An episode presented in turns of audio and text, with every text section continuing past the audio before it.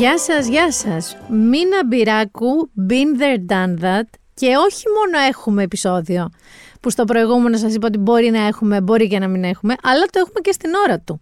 Που σας είχα πει ότι μπορεί να τα ακούσετε Σάββατο και όχι Παρασκευή.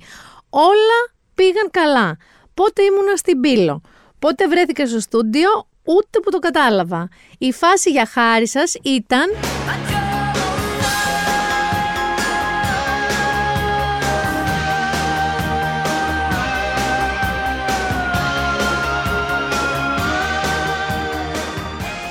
Εντάξει, δεν ήταν all night, ήταν ένα τετραωράκι. Και εδώ θέλω να σας πω ότι δεν έχω αντοχές πια πάνω. Δηλαδή έφτασα εδώ που δεν ξύπνησα και 4 το πρωί ρε παιδί μου, έφυγα 8.30. Εντάξει. Θυμόμουν πώς πήγαινα στη δουλειά μέχρι τουλάχιστον τα 35. Μετά από ξενύχτια σερή, σερή από καράβι 12 ωρών ταξίδι από νησιά και πήγαινα στο γραφείο και δεν έτρεχε κάστανο. Και τώρα απλά οδήγησαμε 4 ώρες και είμαι με ένα κεφάλι καζάνι. Λοιπόν, γιατί είχα πάει τώρα όμως στην Πύλο, σε αυτό το ταξιδάκι εξπρές. Γιατί πήγα να γιορτάσω τα 48 γενέθλιά μου. Έγινε και αυτό. Πήγα σε ένα έτσι ξενοδοχείο καινούριο του Μίλκο στα Ναβαρίνο, το οποίο είναι μια λυσίδα, τα Mandarin Oriental, τα οποία είναι πάρα πολύ luxury και παγκοσμίως. Μη είχαν λοιπόν καλές και λέω θα πάω και να τα γιορτάσω εγώ τα γενέθλιά μου. Και ενώ είναι ρε παιδί μου legendary, η φιλοξενία τους είναι απίστευτη, είναι αυτό που φεύγεις από το δωμάτιο και έχεις αφήσει ένα φορτιστή στην πρίζα και γυρνάς και όχι μόνο στον έχουν τυλίξει, τον έχουν δέσει και με ένα κομψό φιόγκο. Μιλάμε για τέτοιο επίπεδο hospitality.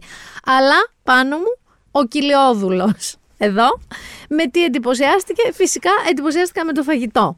Και θα σας πω λίγο γι' αυτό. Έχει δύο εστιατόρια. Το ένα είναι το Ολιβιέρα, που εγώ συνέχισα και το έλεγα Ολιβέιρα. Λες και ήταν ποδοσφαιριστής ο άνθρωπος. Ολιβιέρα λοιπόν. Το οποίο έχει πειραγμένη ελληνική κουζίνα. Και γιατί το λέω τώρα αυτό θα σας εξηγήσω. Δεν έχει όμως αυτή την πειραγμένη κουζίνα που σου πετάνε ένα μακαρόνι, ένα γκυμά, δεν ξέρω, πορτίκι και μία μπάλα από μπεσαμέλ και σου λένε ότι είναι αποδομημένο παστίτσιο που εγώ αν πω στη μάνα μου να πετάξει ας πούμε τη γέμιση της πανακόπιτας και να τρίψει από πάνω το φύλλο θα μου βάλει θερμόμετρο. Όχι, είναι κανονικά ωραία πειραγμένη κουζίνα, δηλαδή σκέψου τηγανιτό καλαμάρι γεμισμένο με μπριάμ. Ή σαρδέλα τυλιγμένη με αμπελόφυλλο κανονικό ντολμαδάκι αλλά πολύτα. Πεντανόστιμο.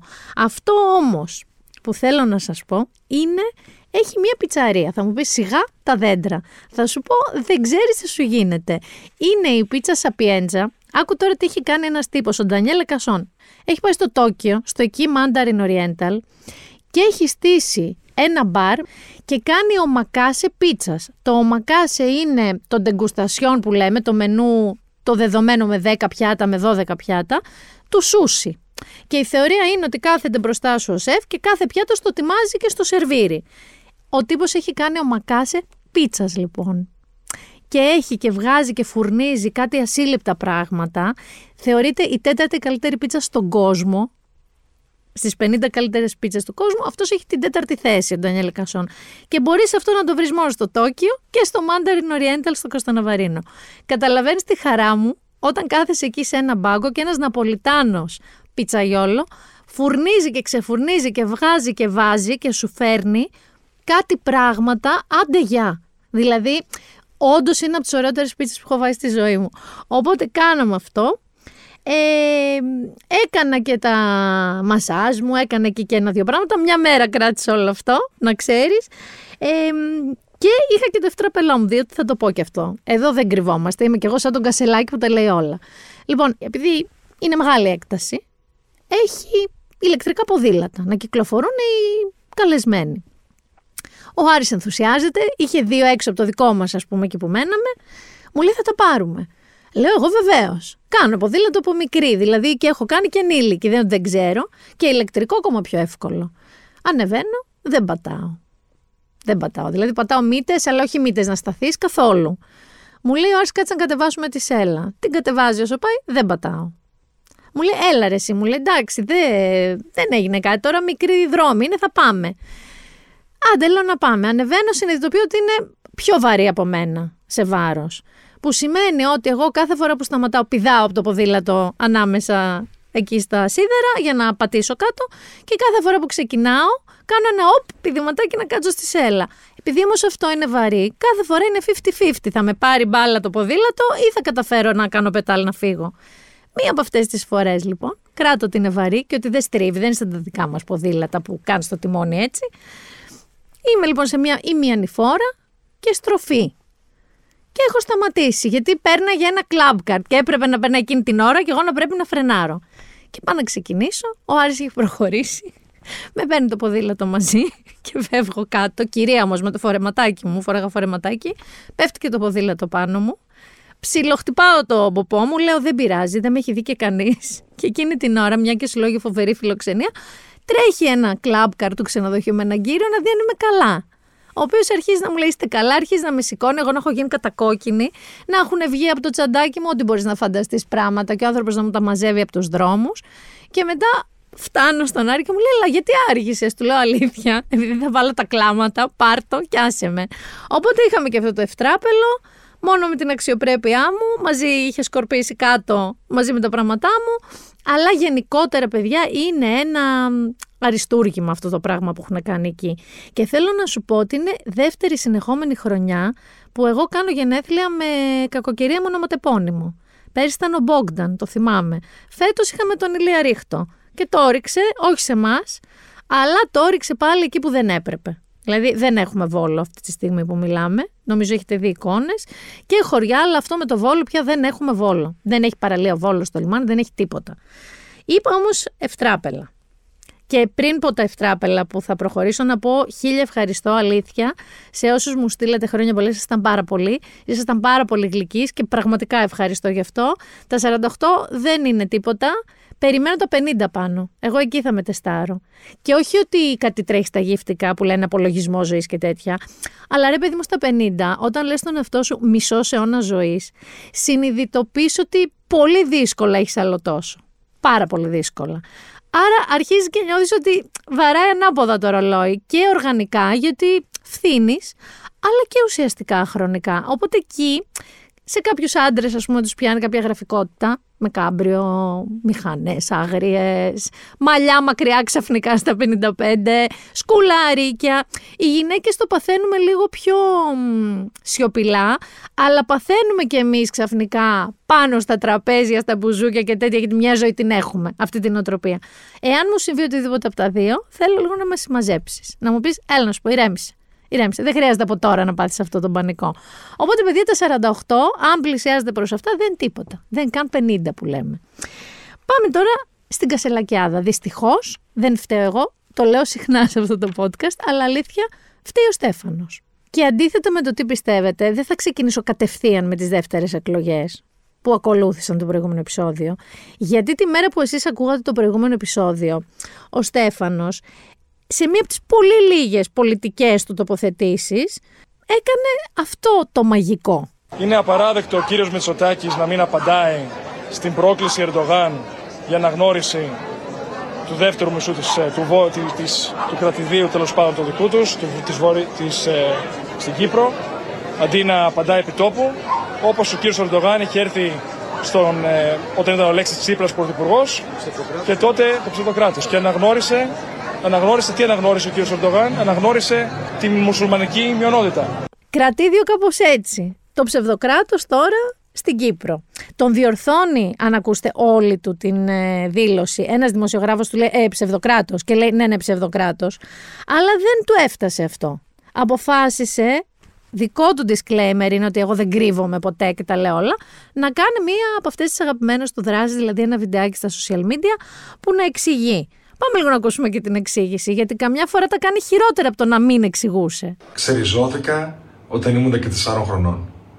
Είμαι πίσω στον τόπο μου, μόνιμα, μόλις μερικούς μήνες. Υπάρχουν φορές που ψάχνω να βρω μια λέξη στα ελληνικά. Χθες, μέσα στην κούραση και την αϊπνία της περιοδίας, αυτό ακριβώς έπαθα. Βεβαίως είναι ψευδοκράτος. Τα κατεχόμενα, η πληγή στην καρδιά του ελληνισμού, τα συμφραζόμενα, η διόρθωση που έκανα μέσα στη δήλωσή μου και το περιεχόμενο της ομιλίας μου πριν ήταν όλα ξεκάθαρα. Ας μην ανησυχεί κανείς. Μαθαίνω τις λέξεις πολύ γρήγορα. Ορίστε. Όλοι κακεντρεχεί ότι δεν ξέρει πολιτική και δεν ξέρει τι του γίνεται. Τα εξήγησε ο άνθρωπος. Αϊπνία ήταν και που δεν ξέρει πολύ καλά τα ελληνικά. Δεν φοβερό αυτό. Ότι ο προηγούμενος ε, ηγέτης του ΣΥΡΙΖΑ κατηγορείται ότι δεν ξέρει αγγλικά και ο τωρινός ότι δεν ξέρει ελληνικά. Δεν φοβερό αυτό το πράγμα. Δεν μπορείτε να τα βρείτε κάπου στη μέση να ξέρει και τις δύο γλώσσες κανονικά. Τέλος πάντων, εγώ τώρα μπορεί ρε παιδί μου να σου πω ότι όχι στο κασίδι το κεφάλι, ρε παιδί μου. Περίμενε να μάθεις λίγα ελληνικά πρώτα. Να μάθεις λίγο να λες τις λέξεις. Γιατί αν ακούσα τίποτα ότι πολλές φορές ψάχνει τη λέξη και δεν του έρχεται. Γιατί δεν το λέω για κανέναν άλλο λόγο. Πες εσύ ότι βρισκόσουν σε μία διαπραγμάτευση 17ωρη, σαν τον προκάτοχό του, και από την αϊπνία σου εσύ και τον μπουρδούκλωμα λες άλλα τι άλλον. Τι μπορεί να συμβεί; Ξέρεις τι μου θύμισε λίγο με την αϊπνία; Θυμάσαι την ταινία με την Αλίκη; Για βάλει να θυμηθείς. Ε, κοιμήθηκα αργά χτες, κύριε καθηγητά. Αργά; Μάλιστα. Ε, τι μου το λες, ας κοιμώσουν νωρίς. Ε, δεν γινόταν, κύριε καθηγητά, είχαμε καλεσμένους στο σπίτι. Καλεσμένο. Μάλιστα. Πέντε ώρα φύγανε, τι να έκανα, τους έδιωχνα με τις κλωτσιές. Εγώ παι... Παιδί μου, τι να σου πω, απορώ με το θράσος. Καλή σιγά. Θα τα πούμε αργότερα, έχουμε να πούμε εμείς. Μάλιστα. Η Παπαβασίλη με τον Αυσικά που είχε καλεσμένους εχθές. Που λέει πιο κάτω ότι είχα 30 καλεσμένους. Και με τσάκισε να παίζουμε κουμκάν μέχρι το πρωί. Και της λέει: Έχεις τράσο. Έτσι και ο Στέφανος από την αϊπνία του μπερδεύτηκε. Και σιγά τι έκανε, είπε κρατήδιο του ψευδοκράτος. Έλα, Μωρή, και εμείς πώς κάνουμε έτσι. Όμως, παρά τη φάση που περνάει το πώς το λέτε εσείς εδώ, γιατί δεν θυμάμαι πώς το λέμε εμείς εκεί, η Βασιλιά δεν το έλεγε αυτό νομίζω. Ήρθε με φόρα, περισσότερη φόρα από αυτή που φώναζε η Πόπη Τσαπανίδη τον Αλέξη Τσίπρα προεκλογικά και βγήκε. Κανονικότατα και με τον νόμο βγήκε και είναι πλέον ο αρχηγός του ΣΥΡΙΖΑ. Χαμπέμος Πάπαμ κοινός. Βγήκε άσπρος καπνός. Έβγαλε και το λόγο του, τον ευχαριστήριο, μετά την ανακοίνωση των αποτελεσμάτων. Ο αδερφός του, ο Στέλιος Κασελάκης, είπε λέει ότι του θύμισε έντονα Κένεντι. Αυτός ο λόγος, τώρα που θα σας βάλω, εγώ του θύμιζε έντονα Κένεντι. Και επίσης μας πληροφόρησε ο αδερφός του ότι πάνω πρέπει να γυρίσουν λίγο στην Αμερική. Γιατί όταν ήρθαν, δεν φανταζόντουσαν ότι θα μείνουν. Δηλαδή δεν ήρθε για να βγει ακριβώς. Οπότε τα χειμωνιάτικά του λέει τα έχει αφήσει στη Φλόριντα ή όπου στην ευχημένανε. Πάμε όμως να ακούσουμε μικρά αποσπάσματα από το λόγο του Κέννεντι. Ε, δεν είμαι φαινόμενο. Είμαι η φωνή μιας κοινωνίας την οποία την σέβομαι, την τιμώ, την ευχαριστώ και λέω ένα πράγμα ξεκάθαρο. Δεν πρόκειται να σας προδώσω ποτέ. Δεν πρόκειται να σας προδώσω ποτέ. Δεν πρόκειται να σας προδώσω ποτέ. Παιδιά, εκείνη την ώρα εγώ είχα κάτσει χαλαρά, ήταν και αργά. Άκουγα τα αποτελέσματα, μίλαγε με ένα τόνο φωνής και ξαφνικά μάρσαρε. Και δεν κατάλαβα γιατί μάρσαρε. Και πάνω ακριβώς μετά από αυτό, εμένα μου κόλλησε λόγω ηλικίας αυτό του Ρικάσλι.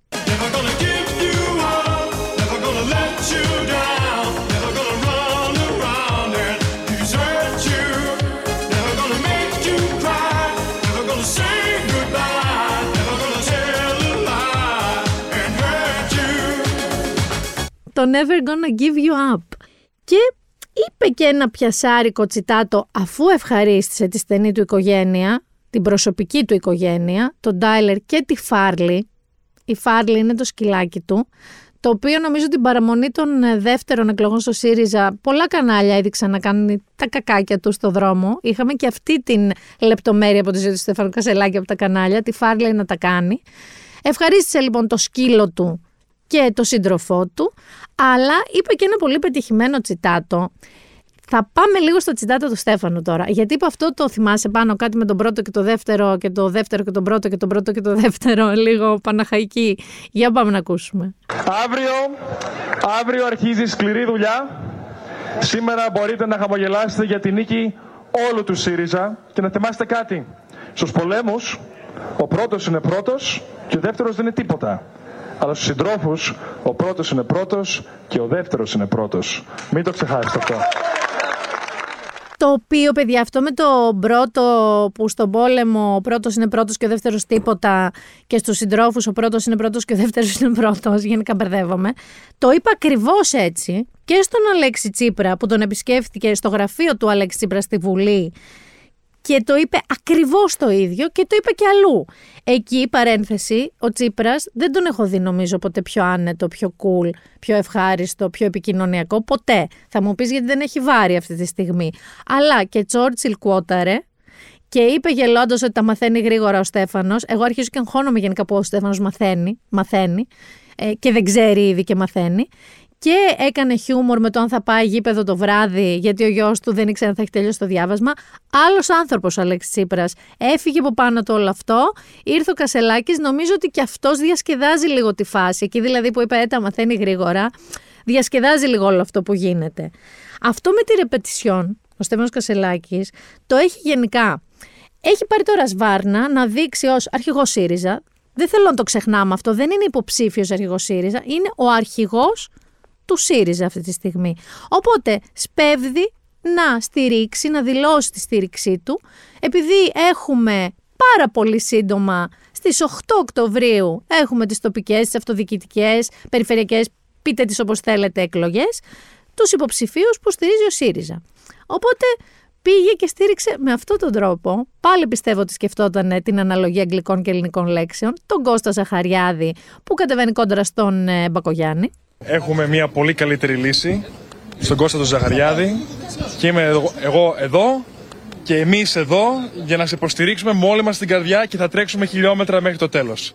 Αυτό με τα χιλιόμετρα που επίσης είναι μετάφραση από αγγλικά σε ελληνικά, το είπε και όταν πήγε να στηρίξει το Γιώργο Ιωακιμίδη που βάζει για περιφέρεια απέναντι στον Νίκ Χάρντ, γιατί αυτός είναι της Νέας Δημοκρατίας ο αντίπαλος.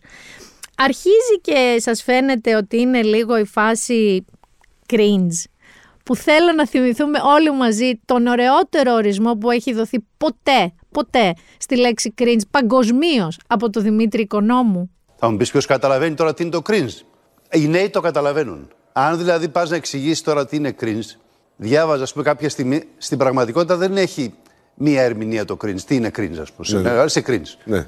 Τι σημαίνει αυτό, είναι, άλλος το λέει ντροπή, άλλος λέει ανατρίχιασα, άλλος λέει αυτό που είναι αδιάφορο. Ναι.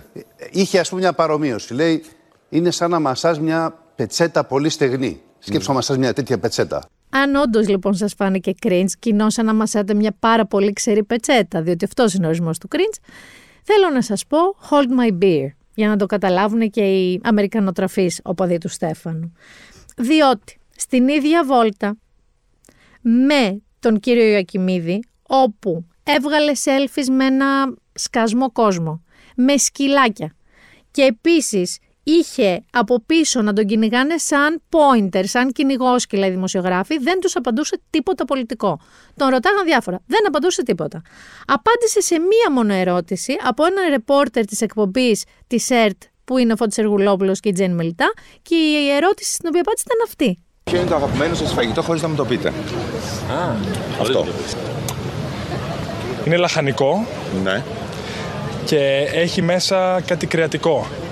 Και έχει σάλσα από λαχανικό. OK. Okay. Κάτι ε... καλή τύχη. Ποιο είναι το αγαπημένο του φαγητό χωρίς να πει ποιο είναι, να το περιγράψει; Ακούσατε το, το Γιώργο Κωνσταντίνου με τον προφιτερόλ που άρχισε να το περιγράφει. Λοιπόν, είναι τα ντολμαδάκια ξεκάθαρα. It's ντολμαδάκια. You stupid, όπως λένε, it's the economy stupid. Τώρα, είτε έκλεισε το μάτι στον Πρωθυπουργό τύπου I'm coming for you αυτό, που δεν το νομίζω, είτε όντως του αρέσουν τα ντολμαδάκια, που γιατί να μην του αρέσουν, ωραίο το φαγητό είναι. Αλλά ρε παιδί μου, είναι αυτές οι επιλογές του που συνεχίζουν να είναι σαν να είναι υποψήφιος, σαν να παίζει ακόμα το παιχνίδι του υποψηφίου όχι του αρχηγού κόμματος. Δηλαδή, όταν είσαι με τον υποψήφιο περιφερειάρχη που στηρίζεις, ξέρω εγώ, σταμάτα ένα λεπτό και τις selfies και τα του know us better με τον κόσμο στο Σύνταγμα και απάντα δύο ερωτήσεις πολιτικές. Όχι πάλι χιούμορ με τα ντολμαδάκια σου. Αλλά, αλλά, δώσε και κάτι άλλο στο λαό σου. Δηλαδή, έχουμε αρκετές πληροφορίες για την προσωπική σου προσωπικότητα. Δηλαδή, τα ντολμαδάκια, ότι προτιμάς τα βάρη από το αερόβιο, ότι η Φάρλε κάνει αυτού του είδου τα κακά, ότι έξω από το παιδικό σου δωμάτιο έχεις ένα αυτοκόλλητο που έλεγε χτυπά την πόρτα του Πρωθυπουργού. Αυτά τα έχουμε μάθει. Είναι η στιγμή να αρχίσουμε να μαθαίνουμε πολιτικές θέσεις και ας μην είναι μέσα στη Βουλή. Έχω κι άλλο cringe όμως που λέγεται με τη μου. Έχω το πιο αγαπημένο μου. Λοιπόν, πήγε σε ένα εργαστήριο ειδικής επαγγελματικής εκπαίδευσης για ΑΜΕΑ, για άτομα με ειδικές ανάγκες, στην Καλιθέα. Ωραία. Τον ξενάγησαν. Φυσικά του έδειξαν ένα σκασμό προβλήματα και ελλείψεις. Και μετά έγινε αυτό. Πάμε να ακούσουμε το ηχητικό και επανερχόμαστε. Στον ελληνικό, στον ελληνικό. Καλώς ήρθατε, Στέφανε. Ευχαριστώ. Είναι τιμή μας να σας υποδεχόμαστε, Τιμή είναι να σας δικιά μου. υποδεχόμαστε σαν ομάδα. Όλοι παιδιά, εσείς εδώ πέρα, οι δάσκαλοι, οι νοσηλευτές. Παιδευτική, παιδαγωγή, όλοι, μπράβο, είστε, είστε στον αγώνα. Εδώ πέρα χτίζεται η κοινωνία. Δεν χωράμε εδώ, έτσι, οι καθηγητές είναι άνω των 40. Δεν- Είστε, είστε πάνω από 40 εκπαιδευτικοί. Βέβαια, βέβαια. Και πρέπει να χωράτε εδώ μέσα. Δεν χωράμε. Πού να χωρέσετε εδώ μέσα; Δεν- Αυτό είναι για 10 άτομα είναι. Οι, οι μισθοί που έχουμε τώρα είναι χαμηλότεροι από το 2010. Για να είχατε την πλήρη υποδομή που χρειάζεστε εδώ. Θα θέλατε δύο φορές την, κρι- την κτηριακή υποδομή. Δηλαδή, πόσο παραπάνω χώρο θα Κοιτάξτε, χρειαζόταν. θα σας πω. Αυτή τη στιγμή το κτίριο δεν μπορεί να, αρκε- να, να είναι λειτουργικό με 85 μαθητές. Πρέπει να υπάρχει Τόσο, πρώτα θέλετε να χώρος. μου πείτε ότι δεν μπορούμε να βρούμε ένα χώρο για έξι στην Ναι, Αθήνα, ναι, ναι. θα τα Είναι πούμε ένα τώρα πρόβλημα τελείω. αυτό. Το Να στο βρω εγώ την επόμενη εβδομάδα. μα το θέλετε. Μπορείτε να βρείτε και στην 2023 Καλυθέα αυτό. ένα σε- Υπάρχει καλοριφέρα εδώ μέσα. Αφενός έταξε στους ανθρώπους, αφού τους είπε δεν χωράτε εδώ, 85 άτομα, 40, 150 άτομα, πόσο τετραγωνικό θέλετε, πόσο μεγάλο θέλετε να το κτίριο, διπλάσιο, διπλάσιο. Είναι δυνατόν να μην βρίσκετε ένα διπλάσιο πάνω μου. Έτσι πήγε. Θα σας το βρω εγώ μέσα στην άλλη εβδομάδα. Και μετά τους είπε: Δεν δουλεύουν τα καλοριφέρ. Δεν το ακούσατε αυτό το απόσπασμα. Δεν σας το βάλω. Πόσα, πόσα air condition θέλετε, πόσα. Που του λέγανε οι άλλοι: Πρέπει να το δούμε. Πες εκεί πέρα 10 αφού θα στα βρει. Δεν ξέρω, παιδιά, τώρα, αλήθεια, αν αυτό είναι μια ουτοπική υπερπροθυμία, γιατί είναι άβγαλτος, οπότε στα πρώτα που πηγαίνει και βλέπει πραγματικά προβλήματα και ντροπές, που δεν πρέπει να είναι έτσι τα πράγματα, τον πιάνει ότι «Μα εγώ θα τα λύσω, θα τα λύσω, θα τα λύσω», χωρίς να σκέφτεται ότι στις μέρες που έρχονται θα έχει πέντε τέτοιες επισκέψεις τη μέρα που θα πρέπει κάτι να λύσει. Και η ιδέα του να παίρνεις από την τσέπη σου 9 air condition ή να βρίσκεις ένα κτίριο για ένα σχολείο δεν είναι ο τρόπος του πολιτικού. Άρα ή είναι ουτοπικά υπερπρόθυμος και υπερθετικός ή είναι μαυρογιαλούρος. Θα σας εξαφανίσω μεν και γεφύρια και σχολεία και τι άλλο θέλετε πείτε μου. Το αγαπημένο μου όμως σημείο στο ηχητικό που εσείς ακούσατε και ανάθεμα τα podcast δεν έχουν εικόνα αλλά θα σας το περιγράψω είναι εκεί που κάποιος του φωνάζει ελάτε και από εδώ. Ωραία. Είναι στην απέναντι μεριά του προαυλίου του σχολείου. Ο Στέφανος Κασελάκης ξεκινάει να περπατάει ανθρώπινα. Λίγο γρήγορα. Και ξαφνικά απολύτως ανεξήγητα, απολύτως χωρίς λόγο, αρχίζει και τρέχει, τρέχει προς τον άνθρωπο, σαν να πάει για τσαμπουκάρε, παιδί μου τρέχει, και ενώ βρίσκεται μπροστά σε κάτι κάγκελα, οριζόντια, αντί να πάει να τα περάσει σαν άνθρωπος με τα πόδια, αρπάζεται από ένα κάγκελο σαν μονόζυγο και περνάει από κάτω τύπου κομμανέντσι. Αυτό σκεφτείτε την εικόνα. Ότι είναι ένας αρχηγός κόμματος που του λένε Ελάτε και από εδώ να σας δείξουμε, ας πούμε, την αίθουσά μας. Περπατάει, τρέχει και παρκούρ. Και μαντέψτε τι μου θύμισε. Είναι το πιο, το πιο αγαπημένο μου επεισόδιο όλων των κομικών αμερικανικών σειρών ever. Και θέλω να ακούσουμε ένα τόσο δα απόσπασμα.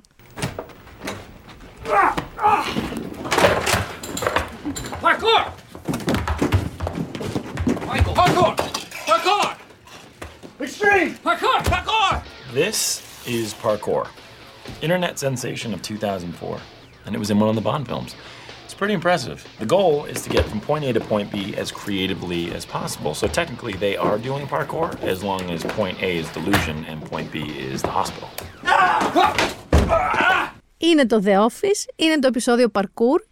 Έχει την επική ατάκα του Jim που λέει το parkour είναι το να πηγαίνεις από το σημείο Α στο σημείο Β με δημιουργικό τρόπο όπου το σημείο Α είναι η πλάνη, το delusion και το σημείο Β είναι το νοσοκομείο και έχει το Michael Scott και διάφορους άλλους να χοροπηδάνε άσχετα, να γκρεμοτσακίζονται και να κάνουν παρκούρ παρκούρ όπως ακούσατε να φωνάζουν.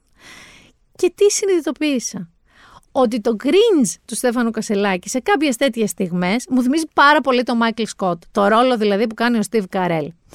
Δεν τελείωσε όμως εκεί αυτή η επίσκεψη που θες να μου πεις βρε γλυκιά μου, αλλά θα του πω και εγώ βρε άνθρωπέ μου, ήταν μία επίσκεψη σε ένα σχολείο. Πώς γίνεται να έχει γεννήσει τόσες ειδήσεις; Και θα σου απαντήσω. Καταρχάς έκανε παρκούρ. Σε ένα σχολείο με αμαία.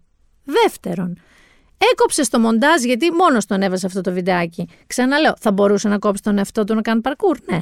Να τον δείξει κατευθείαν στην επόμενη αίθουσα. Όχι. Το έβαλε στο βίντεο του. Δεύτερον, έκοψε λοιπόν από αυτό το βίντεο τη Δόμνα Μιχαηλίδου που ήταν εκεί. Σαν να μην ήταν, δηλαδή ποτέ να μην την είδε ποτέ. Γίνεται ένας μαύρος χαμός με αυτό. Βγαίνει λοιπόν ο Στέφανος Κασελάκης και λέει «Λυπάμαι που την ώρα που υποφέρουν οι συμπολίτες μας πρέπει να ασχοληθώ με δευτερεύον ζήτημα, αλλά επιχειρείται πολιτική εκμετάλλευση από νουδού και μου μου ε. Τα έχει βάλει με τα μου μου ε πολύ να ξέρετε. Στη χθεσινή μου επίσκεψη στο ΕΕΚ, είναι το σχολείο που σας είπα, η κυρία Δόμνα Μιχαηλίδου εμφανίστηκε απρόσκλητη. Επειδή το έχει ξανακάνει στον ΣΥΡΙΖΑ, την παρακαλώ στο μέλλον να είναι πιο προσεκτική. Το πνεύμα αυτών των επισκέψεων είναι η αδιαμεσολάβητη επικοινωνία με τους ανθρώπους που εργάζονται εκεί και γνωρίζουν τα προβλήματα, όχι με τον πολιτικό τους προϊστάμενο. Αλλά αφού ήρθε, ελπίζω να είδε τις συνθήκες και να ντράπηκε για αυτές ως πολίτης και ως πολιτικός κοινός μας λέει ότι ο Στέφανος πήγε να ακούσει τον πόνο των ανθρώπων, να τους βρει ένα κτίριο και 9 air condition και πήγε τσούπι Δόμνα Μιχαηλίδου απρόσκλητη. Έρχεται τώρα η Δόμνα Μιχαηλίδου και η οποία εμφανίστηκε σαν ας πούμε αρμόδιος φορέας να ξεναγήσει τον αρχηγό της αξιωματικής αντιπολίτευσης σε κάτι που η ίδια θεωρεί ότι είναι ο τομέας της και είναι, είναι στο Υπουργείο Παιδείας, έτσι. Λέει λοιπόν, με ανάρτησή της στο facebook, γιατί πλέον εκεί έχουμε φτάσει να ξέρεις, εννοείται ότι εκεί είμαστε. Λέει ότι εμφανίστηκε στο ΑΕΕ Καλυθέας ως όφιλε βάσει του θεσμικού της ρόλου. Και λέει μετά χαρακτηριστικά, δεν ήμουν καλεσμένη του κυρίου Κασελάκη, ούτε πήγα για να λάβω μέρος σε κάποιο βίντεο κλιπ.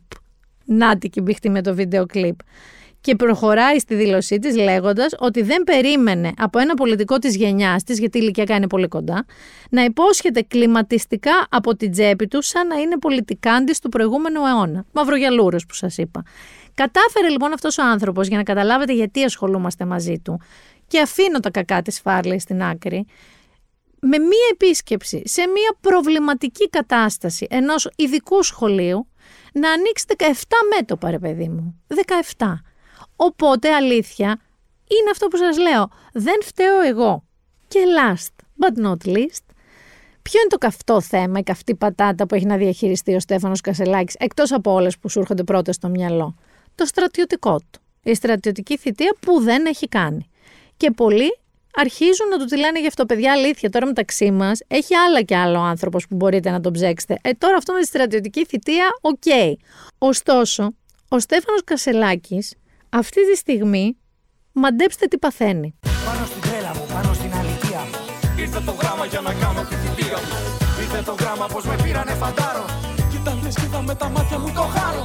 Ένα σακίδιο φορτώθηκα στον νόμο μου. Και ένα στρατόπεδο σταμάτησε στον δρόμο μου. Πήγα στην πύλη σαν ποντίκι με στη φάκα. Έτοιμος για τραγωδία ή για πλάκα. Πάνω στα νιάτα μου, πάνω στην αφασία μου. Απ' τη σκοπιά πυροβολώ τη φαντασία μου. Κάτω από το κράνος έχουν πει τα όνειρά μου. Και δυο αρβίλες σταματούν τα βήματά μου Άστα στον ουρανό να κοιτάζεις Σε μάτια αλήθινο να ταιριάζεις Μες στον ωκεανό κι αν πουλάσεις Πριν να αλλάσεις Πόλεμο να κάνεις τη μοναξιά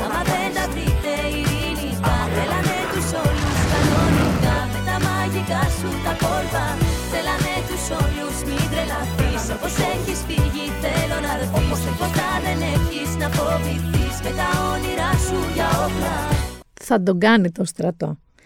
Θα γίνει το You're in the Army Now του Στέφανου Κασελάκη. Και μάλιστα κάπου διάβασα ότι θέλει να το έχει ολοκληρώσει μέχρι τέλη Οκτωβρίου. Γιατί μην φανταστείς τώρα ότι η θητεία του θα είναι τίποτα 9, 10, 12, 18 μήνες, θα είναι 20 μέρες. Λόγω ηλικίας του, λόγω του που είναι κάτοικος, δεν έχω καταλάβει τις ε, συνισταμένες, αλλά θα κάνει 20 μέρες στρατό. Εντάξει. Μπορείς να φανταστείς λίγο τα photo-ops. Μπορείς να φανταστείς, ας πούμε, ότι η ρεπόρτερ από τη Τσιμψιλή μέχρι του Παπαδάκη θα είναι με σκηνάκια γύρω από το στρατόπεδο. Μπορείς να φανταστείς με ποια στολή θα ήταν πιο hot. Εγώ ψηφίζω και στηρίζω ναυτικό, γιατί έχει και κολλητό bro τον Ναύαρχο Αποστολάκη, τον Ναυαρχούκο του, αλλά και γιατί θέλω να το αφιερώνω εγώ αυτό το τραγούδι. Ναύτης βγήκε στη στεριά για περιπολία. Μάνα μου αναστέναξε όλη η παραλία. Τέλειωσε η περίπολος κι ήρθε το ναυτάκι. Και ρίχνε στη θάλασσα μαύρο βοτσαλάκι. Σκεφτείτε ότι έχει περάσει μόνο μία εβδομάδα. Βασικά έχουν περάσει ελάχιστες μέρες από την Κυριακή που βγήκε αρχηγός και δείτε τι έχει ήδη συμβεί. Και θέλω όλο αυτό να το μεταφέρετε σαν εικόνα αν μπει στο στρατό ο Στέφανος Κασελάκης. Να δούμε λίγο τι κάνουν εκεί οι εσωτερικοί του όμως ε, αντίπαλοι. Γιατί κάτι θα κάνουν και αυτοί. Η Εφη Αχτσιόγλου. Πάμε με τη βασική του αντίπαλο και την ηττημένη αυτής της ιστορίας. Τη είπε κάποια στιγμή: Πάρε ό,τι θέση θες, διάλεξε εσύ. Εγώ σε χρειάζομαι, πάρε ό,τι θέση θες. Η Εφη Αχτσιόγλου του είπε αυτό που λένε οι Αμερικανικές εταιρείες όταν πας να κάνεις ένα interview και δεν είσαι πολύ καλός. Don't call us, we'll call you. Του είπε ότι δεν έχει ενέργεια, που πέσανε να τη φάνε. Ότι α, αν έβγαινες θα είχες ενέργεια κτλ. Και του είπε, αν όμως χρειαστείς κάτι, δεν θέλω θέση προς Θεού, αλλά αν χρειαστείς κάτι, πάρε με. Και δεν θα σου απαντήσω ποτέ. Είμαι πολύ σίγουρη γι' αυτό. Ο Ευκλήδης Τσακαλώτου και άλλη 52, που είναι η Umbrella, The Umbrella Academy του ΣΥΡΙΖΑ, είναι σε διεργασίες μεταξύ τους. Έχουν νομίζω αυτό το Σαββατοκύριακο και έτσι ένα άτυπο gathering μεταξύ τους να αποφασίσουν τι θα κάνουν. Ο Νίκος Κοντζιάς με το δικό του κίνημα, το Πράτο, έχει αρχίσει και γέρνει λίγο προς τη μεριά του ΣΥΡΙΖΑ ξανά. Αυτός που είναι εκτός αυτού είναι ο Φίλης. Δεν νομίζω ότι ο Φίλης θα μακροημερεύσει και ο Σκουρλέτης δεν νομίζω να μακροημερεύσει.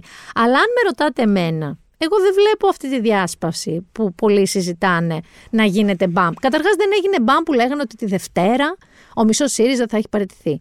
Τίποτα δεν έγινε. Ένας από τη Λάρισα κάπου παραιτήθηκε, αν δεν κάνω λάθος. Οπότε ας κρατάμε ένα μικρό καλάθι να δούμε. Θα γίνει συνέδριο ΣΥΡΙΖΑ, δεν θα γίνει συνέδριο ΣΥΡΙΖΑ, θα αποφασίσουν κάτι εντωμεταξύ. Κάπου διάβασα ότι μέχρι και εξωσυριζαϊκά κοιτάζει η ομπρέλα. Μέχρι και προς τη μεριά του Γιάννη Βαρουφάκη. Δεν ξέρω τι θα γίνει πραγματικά, δεν θέλω τέτοια. Δεν θέλω δηλαδή πόσα μέτωπα να αντέξω. Μετά θα πρέπει να λέγεται το podcast όχι Binder done that, Binder ΣΥΡΙΖΑ.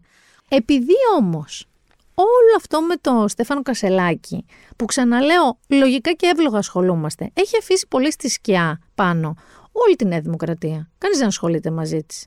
Τόσο δεν ασχολείται κανείς μαζί της αυτή τη στιγμή, παρά το ότι δίνει τα δικαιώματα, που εγώ κόντυψα να χάσω αυτή τη φανταστική και ρηξικέλευθη άποψη του Πρωθυπουργού μας, που μετά από φωτιές, διπλές πλημμύρες, μετά τον Ντάνιελ και τον Ηλία Ρίχτο, μετά από ε, το μισό ευρώ καμένο, μετά, μετά, μετά, είδε το bright side της κλιματικής αλλαγής και κρίσης και μάλιστα δεν το είδε μόνος του, δεν το συζήτησε με πέντε φίλους του και κάποιος τον άκουσε. Το είδε αυτό το bright side στο Bloomberg. Πάμε λίγο να τον ακούσουμε. What do you think the long-term trajectory is for, for Greek tourism if we are going to see this climate sti- this climate change sticking? Well, I, I, I, I disagree with this uh, hypothesis. People still enjoy the hot Mediterranean, and they do want to come to the Mediterranean and to Greece in particular during the summer uh, because they like to spend time at the beach. If anything, I would argue that climate change is an opportunity uh, for us to expand our tourism season. Είδατε. Αγαπάει ακόμα ο κόσμος τη Μεσόγειο και ειδικά την Ελλάδα Και έρχονται και θέλουν να περνάνε αυτά τα ωραία ζεστά καλοκαίρια σε εμάς. Οπότε θα του επιτρέψει ο παρουσιαστής να διαφωνήσει και να πει ότι η κλιματική αλλαγή μπορεί και να είναι μία ευκαιρία, opportunity όπως είπε, να μεγαλώσει, να επιμηκυνθεί η τουριστική μας περίοδος. Να. Να που όλοι είστε δυσίωνοι και εγώ μαζί και μαύροι και άραχνοι και αντί να σκεφτόμαστε θετικά, να βλέπουμε παντού τη φωτεινή πλευρά της ζωής, να βλέπουμε παντού την ευκαιρία, καθόμαστε εμείς και χαλιόμαστε. 100.000 ζώα πέθαναν παιδί μου στο Βόλο και πνίγηκαν από τον Ντάνιελ. Δεν θα έρθουν 100.000 τουρίστες άμα συνεχίσουμε να έχουμε καλοκαίρι μέχρι το Δεκέμβριο. Τι σκάς, αυτή είναι η νοοτροπία. Η κλιματική αλλαγή σαν ευκαιρία επιμήκυνσης της τουριστικής περίοδου. Στο Bloomberg. Και βέβαια έχουμε και τον Παμέγιστο, απερχόμενο δυστυχώς Παμέγιστο, το οποίο έγινε μόλις προχτές αυτό που θα σας πω, τον κύριο Πατούλη ο οποίος θυμόμαστε ότι δεν θα ξαναβάλει υποψήφιος περιφερειάρχης εξαιτίας ενός ζεϊμπέκικου, αν θυμάστε, που είχε ρίξει ενώ ο κόσμος και γότανε και καταστρεφότανε και αυτός χόρευε. Είχαμε και νεκρούς τότε και με το αεροπλάνο. Ε, πώς κάνεις έτσι, μου κάνει βρυδάκια. Α, μωρέ, ακριβώς έτσι. Τότε είχε πει ότι είχε παγιδευτεί, του το είχαν ζητήσει διακαώς οι παριστάμενοι. Αν εγώ τώρα σου ζητήσω να μου ρίξεις ένα ζεμπέκικο, δεν μου ρίξεις. Και επιμένω και έχουν πεθάνει άνθρωποι κάτω από τη δική σου δούλεψη. Λοιπόν, δεν θα τον ξανά έχουμε, αλλά κατάφερε αυτό που λένε οι Αμερικανοί to go with a bang. Γιατί, τι έκανε; Κατάφερε μέσα σε περίπου 10-12 λεπτά να ήταν να ανοιγοκλείσει τα σχολεία πριν χτυπήσει το κουδούνι την ίδια μέρα.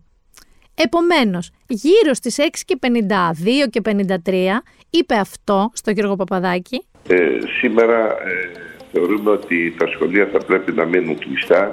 Και γύρω στις 7 και 5 πάνω, 7 και 10 ρε παιδί μου, είπε όχι μόνο στο Γιώργο Παπαδάκη, άρχισε να παίρνει βάρνα όλα τα τηλεοπτικά κανάλια, αυτό. Τα σχολεία θα παραμείνουν ανοιχτά. Δηλαδή τα σχολεία ήταν στις 7 παρα 10 κλειστά, για την ημέρα, που σημαίνει ότι οι γονείς ήταν με χάπια, γιατί το να σου λέει ξαφνικά κάποιος ότι το παιδί σου δεν θα πάει σχολείο σήμερα, ενώ εσύ έχεις να πας στη δουλειά σου, σημαίνει ότι πρέπει τελευταία στιγμή να βρεις νταντά, μαμά, πεθερά, το ψελικατζίδικο απέναντι, κάπου πρέπει να το αφήσεις, να το πάρεις μαζί σου στη δουλειά. Δεν ξέρεις τι να κάνεις. Οπότε 6 και 50 είσαι σε κρίση πανικού και βαρά το κεφάλι σου στους τοίχου και κουτσοβρίσκεις μια λύση και 7 και 10 δεν έχεις κανένα πρόβλημα γιατί τελικά τα σχολεία θα ανοίξουν. Λοιπόν, πραγματικά είναι αμαρτία που δεν θα ξαναβάλει υποψήφιος. Θα ήθελα να ελπίζω ότι κάπου θα αξιοποιηθεί αλλού, ε, διότι είναι ο Νίκ Χάρντ τώρα στη θέση του. Λένε ότι θα βγει εύκολα. Πιστεύω και εγώ ότι θα βγει εύκολα. Και πιστεύω ότι τουλάχιστον αυτό τύπου να ανοιγοκλίνει τα σχολεία μόνος του. Γιατί εντωμεταξύ τον ειδοποίησαν, λέει, μέσα σε αυτά τα 10 λεπτά, ότι τελικά το φαινόμενο δείχνει να ατονεί, οπότε μπορεί να ανοίξει τα σχολεία. Έχουμε λοιπόν Νίκο Χαρδαλιά υποψήφιο εκεί που θα ήταν ο κ. Πατούλης, που δεν θα είναι, και θα δούμε πού θα τον βγάλει μοίρα στη συνέχεια. By the way, μια και είπα και για Νέα Δημοκρατία και για ΣΥΡΙΖΑ, βγήκε η πρώτη δημοσκόπηση στη μετά Κασελάκη εποχή του ΣΥΡΙΖΑ. Την ε, είδα νομίζω στο Action 24, η εταιρεία είναι η Opinion Poll και άκου τώρα τα αποτελέσματα. Ε. Άκου.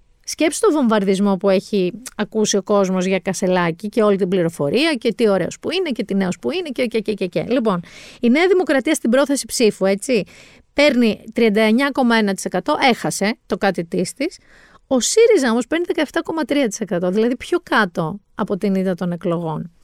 Το Πασόκ εκεί, 12,3. Κύριος Ανδρουλάκης, είδες πόσο γατόν είναι; Δεν βγαίνει, δεν εκτίθεται. Μια χαρά είναι τα ποσοστά του. Δεν είχας τίποτα. Αυτό που θέλω να πω είναι ότι δεν έχει πείσει ο Στέφανος Κασελάκης όλο το κοινό. Δηλαδή είναι ανόητο να πιστεύουμε, γιατί το ακούω από πολλούς οπαδούς του, ότι θα έρθει και θα τα πάρει όλα παραμάζωμα, γιατί είναι νέος, είναι μοντέρνος, είναι γκέι, θα προωθήσει τα δικαιώματα των ΛΟΑΤΚΙ. Όλο αυτό με τη στρατιωτική θητεία και την επαγγελματική εμπροστογραμμή και την κοινωνική θητεία όλων ημών των υπολείπων θέλω να σας πω ότι είναι too soon, είναι πάρα πολύ νωρίς για να έχει καταφέρει ο Στέφανος Κασελάκης παρόλο το βομβαρδισμό πληροφοριών να έχει καταφέρει λοιπόν να αφορά μεγάλα μέρη της ελληνικής κοινωνίας που δεν είναι ΣΥΡΙΖΑ.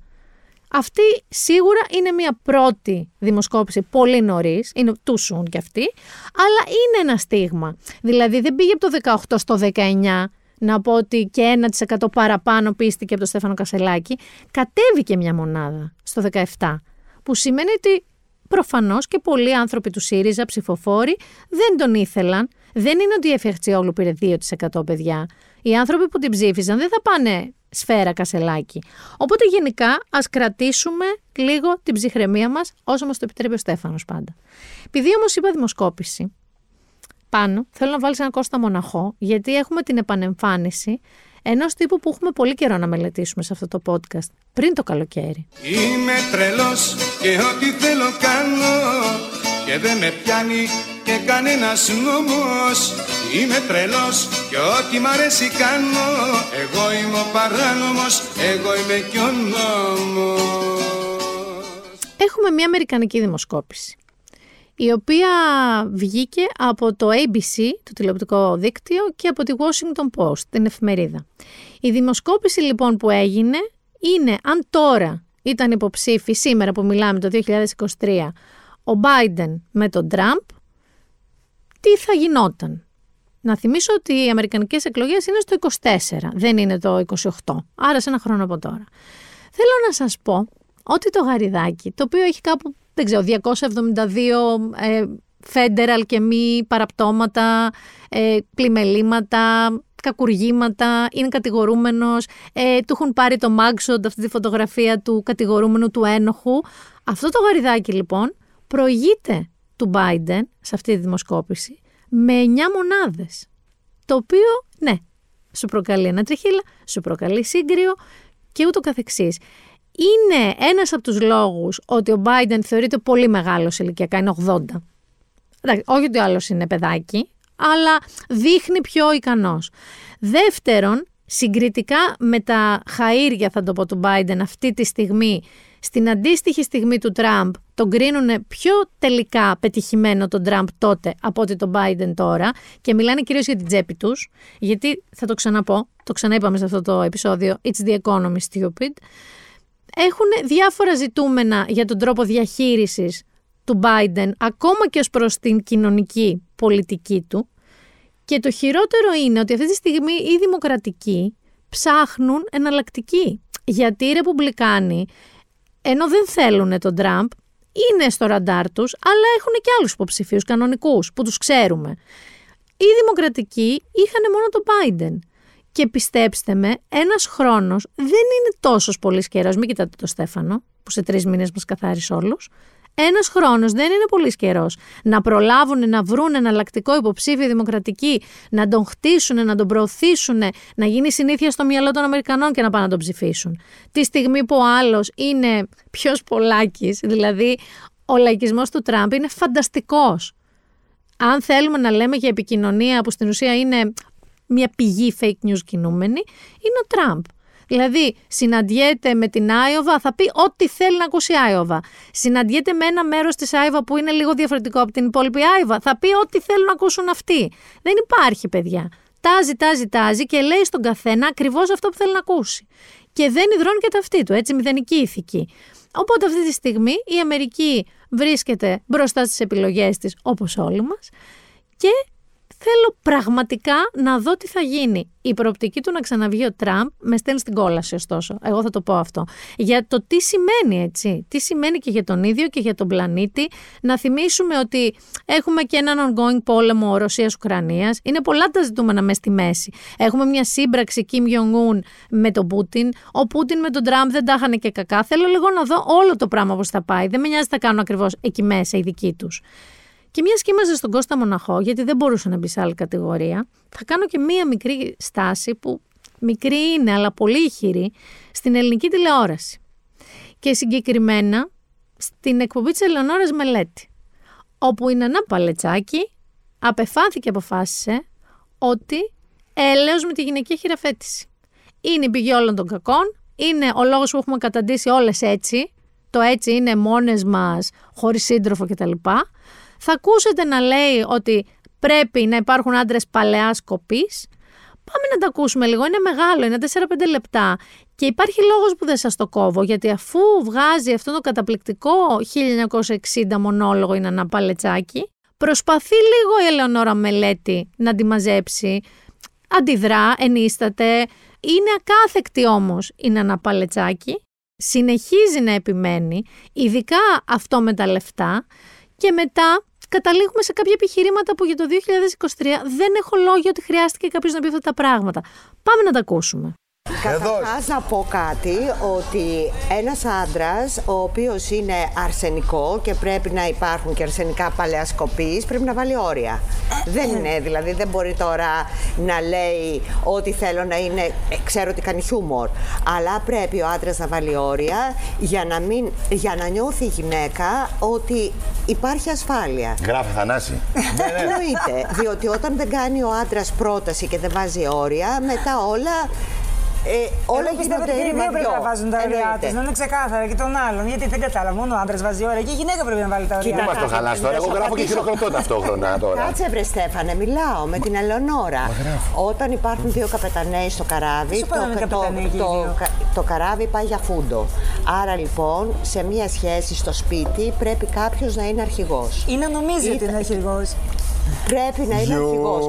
Αυτός ο οποίος φέρνει τα λεφτά, αυτός και Όχι, μπορεί όχι, να... δεν, δεν, δεν μπορώ να το ακούω αυτό το πράγμα. Τι πάει να πει αυτός που φέρνει τα λεφτά. Γι' Άμα αυτό γι- δηλαδή, έχουμε- συγγνώμη, ρε Νανά, άμα Ελεονόρα δουλεύει η μου, γυναίκα, τι θα να κάνει; μην- Ε, Συγγνώμη, Ελεονόρα, μπορώ να έχω την άποψή μου; Και βέβαια, αλλά εγώ δεν την καταλαβαίνω αυτός που Να- φέρνει τα λεφτά. Ναι, για, γι' αυτό έχουν γίνει όλα τα σπίτια ρηματιό.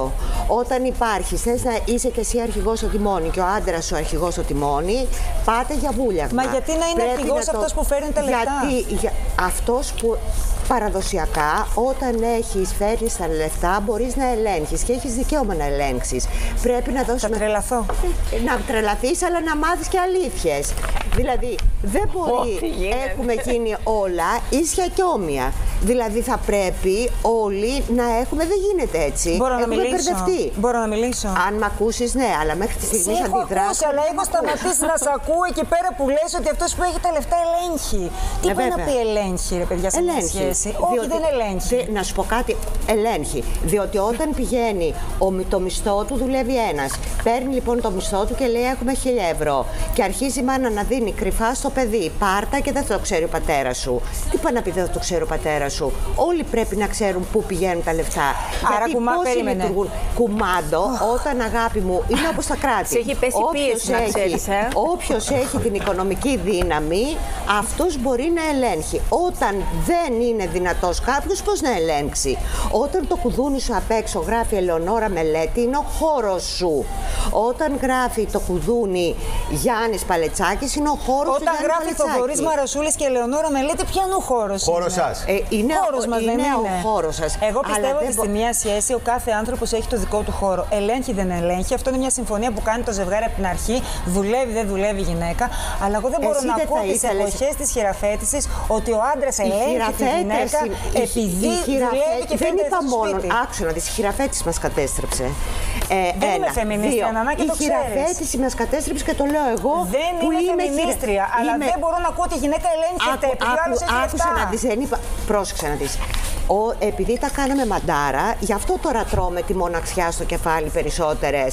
Διότι αγάπη μου, θέλω με τον άντρα τι να κάνει, να φοράει, να γίνεται μπαλαρίνα Είναι ή να το- φοράει Ρε παντελόνι και να Σινανά, πηγαίνει για μην κυνήγι. Γενικεύουμε έτσι Δεν τα μπορείς να το πράγματα. θέλεις και μπαλαρίνα, Ε, να το Νανά. θέλεις και κυνηγό, Εγώ- να το Νανά, θέλεις για δεν φερό, είναι να μην τα δύο Για άκρα. αφήστε με, Όχι. γιατί Δεν είναι δίνετε- έτσι τα πράγματα. Δίνετε πολύ λάθος μηνύματα. Μισό λεπτό, όχι, όχι, όχι, Νανά, Όταν όχι, γι- δε- διαφωνώ. Για μένα λάθος Μα μήνυμα δεν μ' είναι. ακούς, Δε- Όχι, σε έχω αγάπη μου. ακούσει, αλλά έχω, έχω κατεβάσει σε εντόνι. Δεν με ακούς, γιατί Δεν είναι κατεβάζεις μήνυμα το εντόνι; ότι ο άντρας που δουλεύει και φέρνει τα λεφτά ελέγχει τη γυναίκα. Δεν είναι, είναι λάθος μήνυμα αυτό. Είναι λάθος. Η γυναίκα δεν ελέγχεται αν δεν θέλει. Η γυναίκα που επίσης δουλεύει δεν καταστρέφει την πιάτσα. Και η γυναίκα που επίσης δουλεύει δεν σημαίνει ότι κόβει στον άντρα τον ανθρισμό του και την ε, δυνατότητά του να έχει εκείνο τον Ε, πρώτο λόγο βέβαια. στο Έχουμε σπίτι. φτάσει, έχουμε φτάσει στο αντίθετο σημείο. Όταν ένας άνθρωπος δουλεύει, δουλεύει γυναίκα. Και ο άντρας μπορεί να καθίσει και να κρατάει τα παιδιά, να κρατήσει καμία αντίρρηση. Όμως δεν μπορεί να είναι μπας στη σκύλια λέστε και ελαστικά μη δίνεται. Δηλαδή δεν μπορεί να κάνουν τα παιδιά να συνεννοούνται πίσω από την πλάτη του άλλου ανθρώπου Να σας και να πω κάνουν κάτι, αυτό να που σας, θέλουν. να σας σκουφάνω. Δεν γίνεται. Που δεν το Τι να περιμένετε μας από μένα. σκουφάνεις, για Όπα. πες. Ο Θεός έπλασε τη γυναίκα από το πλευρό του άντρα για να προχωράνε δίπλα-δίπλα, όχι από το κεφάλι για να είναι ανώτερός της. Δεν είπε κανένας Σας κάτι άρεσε; Ευχαριστώ. Δεν, δεν είπαμε αυτό, άλλο είπαμε τώρα. Κοίταξε, η βασική σας διαφωνία, Νανά, αν μου επιτρέπεις, η βασική σας διαφωνία με την Ελεονόρα είναι ε, για το θέμα τη- του φέρνουν τα λεφτά. Γιατί αυτό το φέρνουν τα λεφτά ήταν 50 χρόνια πριν. Τώρα δουλεύουν και γυναίκες, φέρνουν λεφτά, υπάρχει κοινό ταμείο κτλ. Αλλά είδες Αυτό τελικά μας χάλασε. Και να σου- Ναι, Έλα είδες- τώρα, είδες παιδιά. ότι τα κάστρα πέφτουν εκ των έσω. Όχι, ήταν ωραίο. Γιατί να σου Μία κουβέντα είπαμε και έγινε Κι χαμός. εμείς Είναι ωραίο να ξεκουραστούμε λίγο, να κάτσουμε και εμείς σπίτι. να φροντίσουμε Σιγά εσύ τώρα, άντε. δεν μιλάω, Με μην με κάτω όλα βάλεις αυτά με μένα τώρα. τα βάλουνε. Κοίτα, δεν πρόλαβα να αρθρώσω, ούτε ρήμα δεν έβαλα στην πρόταση. Παιδιά, σας παρακαλώ. Ούτε ρήμα δεν πρόλαβα να βάλω. Άλλο. Σα παρακαλώ. Εγώ Κατευθείαν. πιστεύω ότι αν υπάρχει καλή συνεννόηση και επικοινωνία στο ζευγάρι, οι ρόλοι πραγματικά τηρούνται και ας δουλεύει και η γυναίκα. Δηλαδή, τι ο Θοδωρής είναι μπαλαρίνα, ο Θοδωρής, αγάπη μου γλυκιά, μπαίνει μέσα και από την τεστοστερόνη κάθομαι γατάκι. Μη μου Τα λες βλέπω τέτοια. όμως, βλέπεις. Τα συγχαρητήριά μου, Μπράβο. κυρία Μελέτη. Έτσι κρατάς το σπίτι. Και αν θέλουμε μπαλαρίνους, λέει, ή άντρες με παντελόνια κυνηγούς, ότι δεν μπορούν και τα δύο. Και άμα η γυναίκα δουλεύει και βγάζει πιο πολλά λεφτά, ότι τους τα κόβει. Και μετά γίνονται μπαλαρίνοι προφανώς. Που by the way, η μπαλαρίνη είναι πάρα πολύ δυνατή και φανταστική τύπη. Αλλά οκ. Ε, και φτάνουμε, παιδιά, στο σημείο να έχουμε τη Φλωρίντα Πετρουτσέλη, νομίζω είναι η μία στο πάνελ, να λέει ότι ο Αδάμ, ο Θεός, πει, έφτιαξε τη γυναίκα από το πλευρό του Αδάμ για να είναι ίση και όχι από το κεφάλι για να προπορεύεται. Ούτε κατάλαβα αυτό το επιχείρημα. Και φτάνουμε και στην Ελεονόρα Μελέτη, που αφού το έχει πάει όλο σωστά, που της λέει είναι δυνατόν, δηλαδή κανείς δεν είναι στον έλεγχο κανενός. Δηλαδή, ένα ζευγάρι συνεννοείται για τους ρόλους του, για τα έσοδά του, για τα λεφτά που μπαίνουν στο σπίτι. Για την Ανά Παλετσάκη, ακυβερνεί το καράβι, λέει το σπίτι, που έχει δύο αφεντικά, δύο καπετάνιους. Ένας πρέπει να είναι. Και πρέπει να είναι αυτός που βγάζει τα λεφτά πάνω μου. Κοινώς, άμα βγάζει εσύ τα λεφτά και εγώ είμαι στο σπίτι και είμαι άνεργη προσωρινά ή συνέχεια και μεγαλώνω ένα παιδί μικρό, δεν ξέρω, οτιδήποτε, αυτή είναι η επιλογή μου. Εσύ έχεις 100% έλεγχο πάνω μου γιατί εσύ φέρνεις τα λεφτά. Και από πού και ως που εγώ θα τολμήσω να σου φέρω μια αντίρρηση για τα λεφτά που εσύ φέρνεις στο σπίτι μας. Και έφαγε και ένα σκάλωμα, αν προσέξατε, με τις μαμάδες ή τους μπαμπάδες, έδωσε και αυτή την επιλογή, που δίνουν κρυφά, λέει, στα παιδιά λεφτά. Πάρ' τα αυτά, λέει, αλλά μην τα πεις στον μπαμπά σου. Πόσα λεφτά είναι αυτά; Και λέει αυτό είναι ανεπίτρεπτο, το είπε δύο φορές. Χαλάει το μπάτζετ από το δεκάρικο, το πενιντάρικο που θα βρει το παιδί. Παιδιά, δεν, αλήθεια, δεν ε, μπορώ να το χτίσω στο κεφάλι μου, τι να σας πω μου. Είναι τόσο αυτονόητα λάθος όλο αυτό.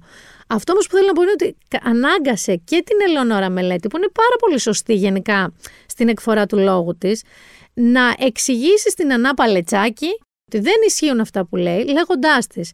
Δηλαδή, εγώ που δουλεύω και δουλεύει και ο Θοδωρής, έχω το Θοδωρή μπαλαρίνο στο σπίτι, που όταν μπαίνει από την τεστοστερόνη του, εγώ γίνομαι γατάκι. Και λέω, τι, what, γιατί χρειάστηκε, γιατί αισθάνθηκε την ανάγκη να πει αυτό; Ότι μην τυχόν και η Νανά Παλετσάκη θεωρήσει τον άντρα της το Θοδωρή μπαλαρίνο επειδή δουλεύει και η Ελεονόρα Μελέτη και βγάζει και αυτή πολλά λεφτά. Τώρα, τι να σας πω, να πούμε ότι η θεωρία αυτή του ο άντρας, ο αφέντης, ο παλαιάς σκοπής, ο παντελονάτος που φέρνει τα λεφτά στο σπίτι και είναι αρχηγός και έχει τον έλεγχο, σημαίνει καταπιέσεις, ξυλοδαρμούς, γυναικοκτονίες, γιατί πώς τόλμησε αυτή που εγώ την ελέγχω να με αφήσει ή να με κερατώσει ή να θέλει να με χωρίσει. Τι θέλετε να συζητήσουμε τώρα; Πραγματικά το έβαλα να το ακούσετε, ας κρίνει ο καθένας μόνος του. Εγώ δεν θεωρώ ότι μπορώ να πω κάτι παραπάνω. Ούτε καν μουσική δεν θέλω να βάλω. Τι το ζεμπέκο της Ευδοκίας σκέφτηκα. Τι τον άντρα τον πολλά βαρύ. Δεν θέλω να βάλω τίποτα. Θα ήθελα να μην έχει συμβεί αυτό στην ελληνική τηλεόραση. Και να συνεχίζεται για πέντε λεπτά, πέντε βασανιστικά λεπτά, που αντί να πει, δεν ξέρω, ο σκηνοθέτης ή ο αρχισυντάκτη, κλείστε την, την κυρία, καθίσαμε και το λουστήκαμε αυτό και το αναπαράξαμε και το συζητήσαμε και επιχειρηματολογήσαμε. No, τίποτα. Hard no. Σε όλη αυτή τη συζήτηση και όλα τα επιχειρήματα. Να μας ισιώσω λίγο ρε πάνω. Γιατί ξεκινήσαμε ωραία αστεία με παρκούρ, καταλήξαμε με τον άντρα τον πολλά βαρύ. Λέω να πάμε λίγο στο entertainment. Πριν πάμε όμως στο entertainment, να σας πω ότι έχω σήμερα καλεσμένη. Και έχω καλεσμένη που εσείς μου ζητήσατε με μηνύματα, να το πω αυτό, γιατί ήθιστε σε αυτό το podcast να έχουμε η Ιωσήφίνα Γρυβαία να μας λέει για τις σειρές της σεζόν, μετά να μας λέει υπολογισμούς. Οπότε τη φώναξα γιατί η φθινόπωρο έρχεται, να ξέρουμε τι περιμένουμε να δούμε και πού. Και τι αξίζει και τι δεν αξίζει και πού ρισκάρει να μας προτείνει κάτι πιο πρωτότυπο. Για πάμε να την υποδεχτούμε.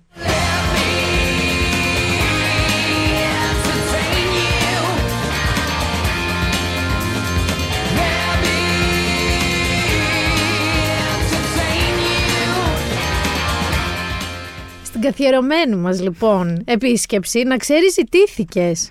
Αυτό κατάλαβα ότι υπήρξε μια αναζήτηση. Ζητήθηκες, έχεις γίνει staple αυτού του podcast. Πολύ χαίρομαι. Θέλουν και εσένα για τις ξένες τους σειρές και θέλουν και για ελληνικές. Κάθε σεζόν. Και θέλουν και απολογισμούς. Δηλαδή τα θέλουν. Ε, ναι, έχουν μάθει μετά να τους λέμε αν εν τέλει ήταν καλά τέλος μπράβο. χρονιάς. Θα γίνουν και αυτά, όλα θα γίνουν. Λοιπόν, εγώ είπα ότι οι σειρές που μας είπες είναι τώρα για τη φθινοπορεινή σεζόν που Μμ. διανύουμε. Να πούμε εδώ ότι έχουμε λήψεις πιθανότατα, γιατί έχει γίνει όλη αυτή η ιστορία που τα έχω πει και εγώ, φαντάζομαι ότι τα έχετε πει και εσείς στο Βέβαια. podcast, για Ναι, την ναι. απεργία σεναριογράφων ηθοποιών versus μεγάλων στούντιο. Μόλις είχαμε την ε, ε, λήξη, ε, την τυπική λήξη της απεργίας των σεναριογράφων, που σημαίνει ότι θε- σε πολύ λίγο δεν έχει υπογραφεί το χαρτί, αλλά σε πολύ λίγο θα μπορούν να αρχίσουν να γράφουν, απλά δεν έχουμε ηθοποιούς να παίξουν αυτά τα οποία θα γράψουν. Οπότε εξακολουθεί να υπάρχει το πρόβλημα, με εξαίρεση, υπάρχουν εξαιρέσεις πάντα, ε, π.χ. House of the Dragon δανείζομαι, Ναι. Επειδή είναι Βρετανοί οι ηθοποιοί και Α. γυρίζεται στη Βρετανία, ανήκουν σε άλλο σωματείο. Οπότε το House of the Dragon θα το δούμε το 24 στην ώρα του. Εκεί που το είχαν υπολογίσει. Αλλά οι αμερικανικές παραγωγές εξακολουθούν να είναι μεγάλο πρόβλημα, να έχουν μεγάλο πρόβλημα και είναι περισσότερες. Πάνω, ξέρεις τι πρέπει να κάνουν. Πώς ήταν παλιά που κάναμε ελληνική υπηκότητα και για να παίρνουμε παίχτες; Θα πρέπει να αρχίσουν οι Αμερικανοί Να φέρνουνε- ηθοποιοί να πηγαίνουν Μμ. να παίρνουν βρετανική υπηκότητα, γαλλική. Ναι, αυτή τη στιγμή σκεφτείτε ότι το Lifeline ε, streaming πλατφορμών τύπου Netflix είναι οι παραγωγές, ε, ε, οι ευρωπαϊκές και οι ασιατικές. Αυτή τη στιγμή πρα- κυριολεκτικά εξαρτώνται, δηλαδή περιμένουν διάφορα πράγματα από την Κορέα ποιοι. Πέραν των γνωστών που έχουμε ήδη δει και έχουν σκίσει κλπ. Squid Έχουν Game όμως, και τέτοια. έχουν την επιλογή σε κάποιες τέτοιες πλατφόρμες. Έχουν έστω αυτή την εναλλακτική. Την έχουνε, την έχουνε, Πάντως ναι. νομίζω ότι ρε παιδί μου αυτό το πρώτο βήμα με τους σεναριογράφους δείχνει μια πρόθεση ίσως από μεριά των στούντιο κάπως Μμ. να λήξει αυτή η ιστορία. Ναι, ε, ελπίζω να δείχνει αυτό. Ε, προς ώρας ξέρουμε ότι π.χ. το αίτημα των ηθοποιών για το 2% του Στα revenue δικαιώματα. στα δικαιώματα αρ- το αρνούνται κατηγορηματικά. Π.χ. ο Ted Sarandos του Netflix είπε ότι that's a non-starter, δεν παίρνει καν meeting γι' αυτό. Οπότε... Ε, τον Ted Sarandos. Ναι, τον Ted Sarandos με έχει τσαντήσει, αλλά αυτό είναι μια, ένα, pod- για άλλο podcast. για άλλη. και είχα μέχρι τώρα μόνο αυτόν τον head του, του Disney που με εκνεύριζε πολύ. τώρα Όχι, και έχουμε ο και Ted. αυτόν. Μάλιστα. Εντάξει, εμείς στηρίζουμε τους τοπιούς. Φαντάζομαι και εσύ όταν λέω εμείς, γιατί το θεωρώ. Ναι, ναι, ναι, εννοείται. εννοείται. Ναι. Ε, αυτό. Πάμε να πούμε λοιπόν τι Μμμ. μπορεί να δουν από αυτά που έχουν ήδη ετοιμαστεί προφανώς και είναι να κυκλοφορούν. Ακριβώς. Έτσι. Περιμένω μια σειρά πάρα πολύ. Ε, α, είναι η μοναδική από αυτές που θα ακούσετε που υπάρχει ένα disclaimer, υπάρχει ένας αστερίσκος, γιατί αυτή τη στιγμή δεν ε, ξέρουμε ακριβώς ποιος Έλληνας διανομέας θα τη φέρει. Αλλά σίγουρα θα έρθει, γιατί μιλάμε για το The Continental από τον κόσμο του John Wick. Φανταστικό. Ε, ναι, δηλαδή δεν μπορεί να μην έρθει τώρα. Έχω ρωτήσει εκεί που πρέπει να ρωτήσω, απλά δεν έχω πάρει βέβαια η απάντηση. Θα συνεχίσω να ρωτάω και θα μάθω την έρθει η ώρα, από τη μήνα φαντάζομαι. Ε, μ, έχει αλλάξει και πάρα πολύ. Πολλά, έχει αλλάξει και σπίτι το συγκεκριμένη, η συγκεκριμένη σειρά. Δηλαδή θυμάμαι όταν Ναι, εγώ πρώτο το βέβαια. έγραψα, πρέπει να έρθω το 18 ή το 17 στο One Man, ότι έρχεται αυτή η σειρά. Πού να έρθει, ήταν να είναι στο Star, τέλος πάντων κατέληξε, κατέληξε στο Peacock, το αμερικανικό. Κατάλαβα. Το οποίο έχει άκρες Ελλάδα, οπότε σίγουρα θα το Κατάλαβα, δούμε. κατάλαβα, ξέρω, φαντάζομαι ποιο. Αυτό είναι prequel των ταινιών. Δηλαδή θα δούμε γνωστούς ε, χαρακτήρες από τις ταινίες όπως τον ξενοδόχο ας πούμε. Αυτοί θα είναι οι Ναι. ίδιοι ηθοποιοί. Όχι γιατί δεν γίνεται, μιλούμε και πολλά χρόνια πριν. Δηλαδή ε, τους πάμε, πάμε πίσω στο 70, δεκαετία Α, 70. οπότε πρέπει να είναι η Μπράβο. νέα βερσιόν τους. Ναι, οπότε θα έχουμε ας πούμε, το χαρακτήρα του Ιαν Μαξέιν, αλλά θα τον παίζει άλλος. Ε, αυτό που θέλω να τονίσω είναι ότι στη συγκεκριμένη σειρά θα δούμε και το Μελ Γκίψον. Σε Το ρόλο Mel- έκπλη- έκπληξη, αυτό που ακούς. δεν το θες να έρχεται. Δεν ξέρω, δεν ξέρω αν Μμ. θέλω αυτή την έκπληξη. Ξέρω κι εγώ. Θα Ναι. δούμε. Φαντάζομαι κάτι έχουν σκεφτεί. Και θα είναι μήνυ σειρά, θα είναι τρία επεισοδιάκια, σφινάκι. Α, μόνο τρία επεισόδια ναι, θα είναι. πάρουμε τη γεύση, να δούμε αν θα πάει καλά και βλέπουμε. Θα είναι, φαντάζομαι, λίγο μεγάλα στη λογική του Sherlock Holmes, που ήταν η κάθε σεζόν τρία επεισόδια, αλλά ήταν τρία χορτασ... σχεδόν Έχω ταινίες. καταλάβει αυτό ακριβώς που λες, ότι θα είναι ταινιέ. Ναι, Να το θέσω ταινιέ, έτσι. ταινιέ. Θα είναι ταινιέ ή και ελπίζω κιόλας Ποιος να θα είναι ταινιέ. κάνει το Γκιάνου. Τον Κιάνου παίζει να τον κάνει ο Κιάνου, αλλά αυτό επίσης είναι λίγο under wraps. Δηλαδή, ξέρουμε από όταν πρωτοξεκίνησε να συζητιέται τη συγκεκριμένη σειρά ότι αυτός ήταν πάρα πολύ μέσα στο να είναι. Οπότε, επειδή ακόμα Πολύ καλά κρατείτε το αγόρι μας. Δεν Κρατιέται. μου κάνει εντύπωση να τον κάνουν, δηλαδή Ε, να τον ναι. φρεσκάρουν λίγο με. Εδώ δεν θυμάσαι, παιδί μου, στο Irishman και τώρα στο Harrison Ford στον Ινδιάνα. Του Χάρισον Φόρντ ήταν πολύ καλό. Η επεξεργαστή ήταν πολύ καλή. Ήταν- Στο Άρισμαν, εγώ είχα γρευτεί προσωπικά, αν με ρωτάς που δεν με ρωτάς. Δεν ξέρω, εμένα νομίζω στον Ινδιάνα, όχι αγριεύτηκα ακριβώς. Γενικά, επειδή το Storm φάνηκε πολύ παραμύθι, Μμμ. ή εγώ έχω μεγαλώσει και έχω γίνει πολύ κοινική. ε, στο Irishman μου πέρασε πιο smoothly, γιατί μου άρεσε η ιστορία πιο πολύ. Ναι, και ήταν και μια πιο απόκοσμη ταινία γενικότερα. Οπότε Ναι. κάπως κόλλαγε. Ε, ε, ξέρεις τι που έχω καταλήξει. Δεν πρέ- Όταν κάνουν αυτή την ε, απογυραντική διαδικασία, να το πω έτσι, που τους μικραίνουν, δεν θέλουν να πειράζουν τα μάτια τους. Μην τους πειράζει τα μάτια. Εκεί είναι το θέμα. Δηλαδή έπιασε Ε, ο άλλος και φαίνεται έκανε. ψεύτικο. Έκανε τον ε, Ρόμπερτ Ντενίρο γαλανομάτι. Ναι, σωστό. Θα ζήσουμε άμα είναι καφέ και ας εσύ όλη συνόδο άνθρωπος που υποδιότητα με μπλε μάτια. Δεν πειράζει. Ναι, It's okay. σωστό, σωστό, Τέλος πάντων, σωστό. Οπότε τον Κιάνου μάλλον θα το δούμε και μάλλον θα το δούμε. Πες μου λίγο για το. Συνήθως την κράζω την Ιωσήφινα όταν μου προτείνει κινούμενα σχέδια που της λέω εγώ μη κοιμάω, γιατί δεν τα βλέπω. Ναι, Αλλά καλά. αυτό που μου είπε ότι θα μας πει λίγο με έχει συντριγκάρει. Μμμ, λοιπόν, λέγεται Κραπόπολης. Από το κραπ. Από το κραπ. Τα Βέβαια, γρα- κακάκια. Ναι, αλλά γρα- γράφεται με K. Ναι. Αλλά είναι απλά, ξέρεις τώρα. Τα κακάκια. Τα κακάκια. Ε, έρχεται από τον Dan Harmon, ο οποίος έχει δει community ή Rick and Morty. Καταλαβαίνει αμέσως το σατυρικό Είναι ο χιούμορ, δημιουργός. το αιχμηρό που έχει. Και περίεργο. Και περίεργο, αλόκοτο, ναι. Ναι, ναι, ναι. Σίγουρα, σίγουρα. Ε, ετοιμάζει λοιπόν, ετοίμασε μια μ, ε, σειρά κινουμένων σχεδίων που θα είναι τοποθετημένη στην αρχαία Ελλάδα. Αυτό. δηλαδή και Κραπόπολη και Έτσι, αρχαία Ελλάδα. ναι, με κέντρο μια δυσλειτουργική οικογένεια που έχει μέσα και ανθρώπους και θεούς και τέρατα. Ε, οι οποίοι θα, προσπαθούν, θα προσπαθήσουν να διοικήσουν, έμφαση στο προσπαθήσουν, μία από τις α, πρώτες πόλεις του πλανήτη που υπήρξαν ποτέ, ρε παιδί μου, ας πούμε. στην Εδώ, σε ανθρωπότητα, εμάς. ναι, σε εμάς, ε, προσπαθώντας να μην αλληλοσκοτωθούν, είναι το νόημα. Η οικογένεια και όλοι οι πολίτες. Ακριβώς, ναι. Ε, είναι, ναι. Είναι Δε- πολύ ενδιαφέρον. είναι πάρα πολύ ενδιαφέρον. Έχει, ήταν να βγει πέρσι, αλλά αυτό μην σας απασχολεί σε σχέση με την ποιότητά του. Απλά χρειάστηκαν κάποια πράγματα έξτρα να γίνουν. Έχει την πλήρη στήριξη του Fox, όπου θα προβληθεί στο εξωτερικό. Άρα εμείς το περιμένουμε στο Disney Plus κάποια στιγμή. Δεν έχουμε ημερομηνία απλώς. και έχει ήδη ανανεωθεί. Ε, για Α. επόμενη, πριν καν βγει. Οπότε θέλω να πω, πρέπει να έχουν δει κάτι πολύ καλό και το Ναι, στηρίζουν και για τη σωστό, συνέχεια σωστό. του. Νομίζω έχει ανανεωθεί για δύο σεζόν, ούτε Κοίτα, καν αυτό, μία. αυτό το Mickey Mouse θα το δω. Με ενδιαφέρει και πώς θα διαχειριστούν. Γιατί ξέρεις, τι είμαι σίγουρη ότι θα δω στο Twitter έξαλλες καταστάσεις ότι ρωνεύονται την αρχαία Ελλάδα και τέτοια. Ε, καλά τώρα. Μπορεί να γίνει και εννοείται. καμιά μικροπορία στο Σύνταγμα από καμιά νίκη έξαλλη. Καταλαβαίνεις για το Μπορεί να μου κάνει Κραπόπολη. εντύπωση. Για πάμε Ε, λίγο σε δική μου, δικού μου υφάσματος, γιατί έχουμε δύο. Δηλαδή έχουμε Ωραία. και Φάργκο που περιμένω πώς και τι. Πα Φάργκο έρχεται για season 5. Ε, μ, γενικά, εγώ τέτοιες μέρες κάνω συνήθως λίστες με, τις, με νέες σειρές. Απλά το Φάργκο, επειδή είναι ανθολογικό και κάθε χρονιά έχουμε αυτοτελές. καινούριο ρε παιδί μου, ναι.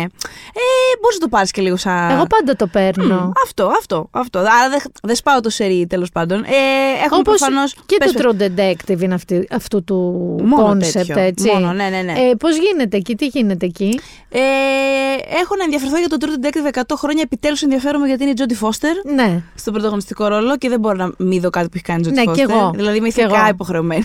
Εγώ η αλήθεια είναι Κι ότι ας μετά, είναι βλακεία, ρε μετά παιδί το μου. πρώτο που ήταν brilliant, Μμ. το πρώτο δηλαδή με Woody Harrelson Μμ. και Μάθη Μακόναχη, Μμ. σωστά.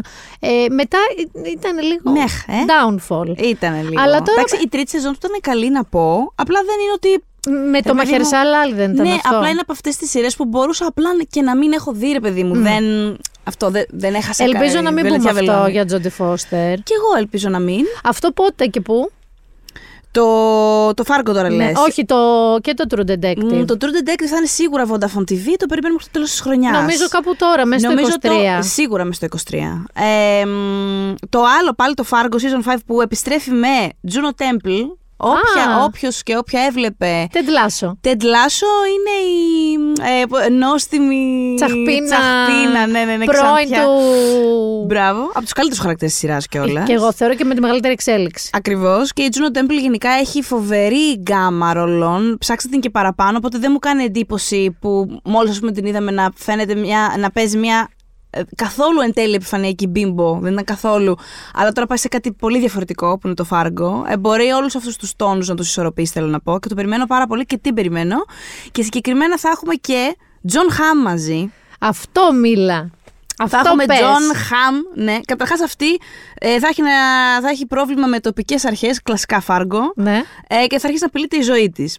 Fargo. Οπότε, ο Jon Hamm τώρα εκεί δεν ξέρω πώς ακριβώς θα, τι ακριβώς ρόλο θα παίξει. Θα είναι υπέρ ή κατά, θα δούμε. Έχουμε και Τζένιφερ Τζέισον Λί. Και αυτή. έχουμε- Φανταστική, Ωραίο, ωραίο. φανταστική και υποτιμημένη αν με ρωτάς. Και Τζο Κίρι είναι το παλικάρα, ο Steve από το Stranger Things. Α, και αυτός μπράβο. πάει σε κάτι πάρα πολύ κόντρα. Πάρα πολύ Εμένα μου κόντρα. αρέσει όλο. Εμένα πάντα μου αρέσει το Φάργκο. Μμ, και εμένα, δεν με έχει απογοητεύσει. Μπράβο, αυτό. Μμ. Δηλαδή, το βαθμός αρρωστήλας, περιεργήλας, αλλά και πλότ ωραίου, δεν με έχει απογοητεύσει. Πότε έρχεται και πού; Έρχεται 21 Νοέμβρη, Κοσμοτέ TV. Το Τέλεια. Συγκεκριμένο, ευτυχώς αυτό έχουμε πολύ συγκεκριμένα πράγματα να περιμένουμε. Ε, τώρα, αν είστε του υπερηρωικού, αλλά όχι του κλασικού υπερηρωικού, δηλαδή θέλετε και Τα το άλλα- βρωμόπεδα. Ναι, ρε, το, με ένα κολόπεδο, ναι, αλλά το πίπερος σε αυτή τη ζωή. Ε, έρχεται, έχει έρθει για την ακρίβεια το ε, Gen V, το οποίο είναι spin-off του The Boys. Το The Boys είναι πολύ μεγάλη σειρά για το Amazon Prime, τεράστια. Ε, δεν νομίζω ότι περιμένανε καν εκείνη την επιτυχία που θα είχε. Τόσο έντονα. Δηλαδή, Να σου πω κάτι. να Εγώ μου πεις. πιστεύω ότι δεν περίμεναν την επιτυχία που θα είχε, γιατί κανείς μας όταν ξεκίνησε να βλέπει αυτή τη σειρά δεν περίμενε ότι θα συνεχίσει να τη βλέπει. Μμ. Δηλαδή ήταν τόσο κόντρα σε ό,τι.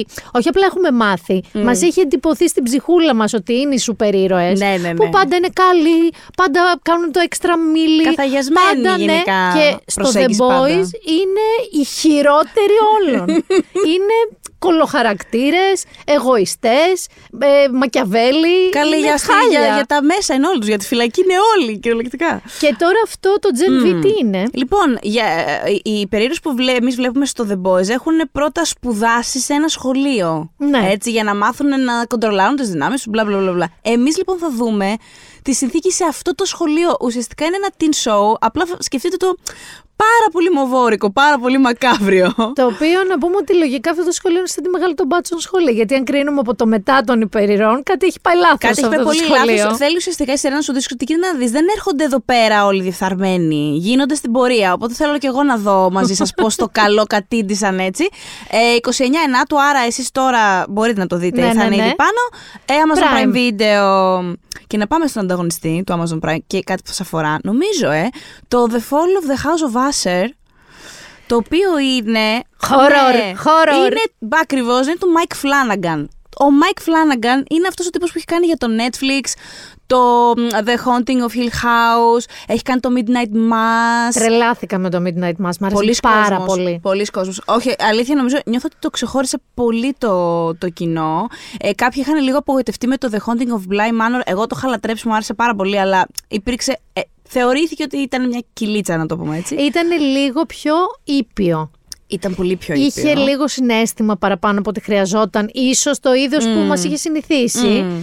Ε, Παρ' όλα αυτά, αυτός ο άνθρωπος έχει καταφέρει να πάρει ένα σχεδόν εξορισμού β' είδος ταινιών, τα horror, τα φαντάσματα, πνεύματα κτλ. Και να έχει κάνει πάρα πολύ καλές ταινίες. Ναι, και είναι πάρα πολύ, είναι πολύ αισθηματίας ο Mike Flanagan και εμποτίζει τον τρόμο με πολύ συναίσθημα. Και, Και μας βοηθάει να, τέχνη. να συνδεθούμε. Τέχνη, τέχνη. Ακριβώς. Κινηματογράφηση του φανταστική, ηθοποιοί του καταπληκτική. Είναι πάρα πολύ καλός. Και μιας που είπες και για ταινίες του, έχει καταφέρει για το Netflix να διασκευάσει Stephen King τα βιβλία του που κανείς δεν πίστευε ότι, μπορεί να διασκε... που, ότι δεν είναι διασκευάσιμα, ρε παιδί Ναι, μου. ναι, και ναι, αυτός ναι, το ναι. έχει πετύχει. Το 1922 και ένα ακόμη τώρα μου διαφεύγει. Αλλά φανταστικός. Και επιστρέφει στο Netflix στις 12 Οκτώβρη με το. Αυτό το The Fall of the House of Usher, το οποίο βασίζεται σε ένα διήγημα του Edgar Allan Poe.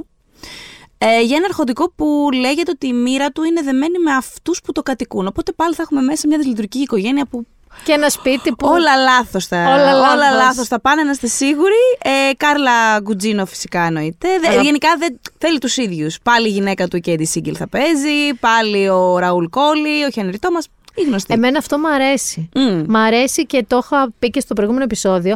Μ' αρέσει και στη λογική του American Horror Story, που οι ηθοποιοί είναι οι ίδιοι, το story διαφορετικό. Μμ. Και το ήλπιζα, αλλά δεν το πετύχανε, δεν το κάνανε. Για το ελληνικό κάνω ότι κοιμάσαι.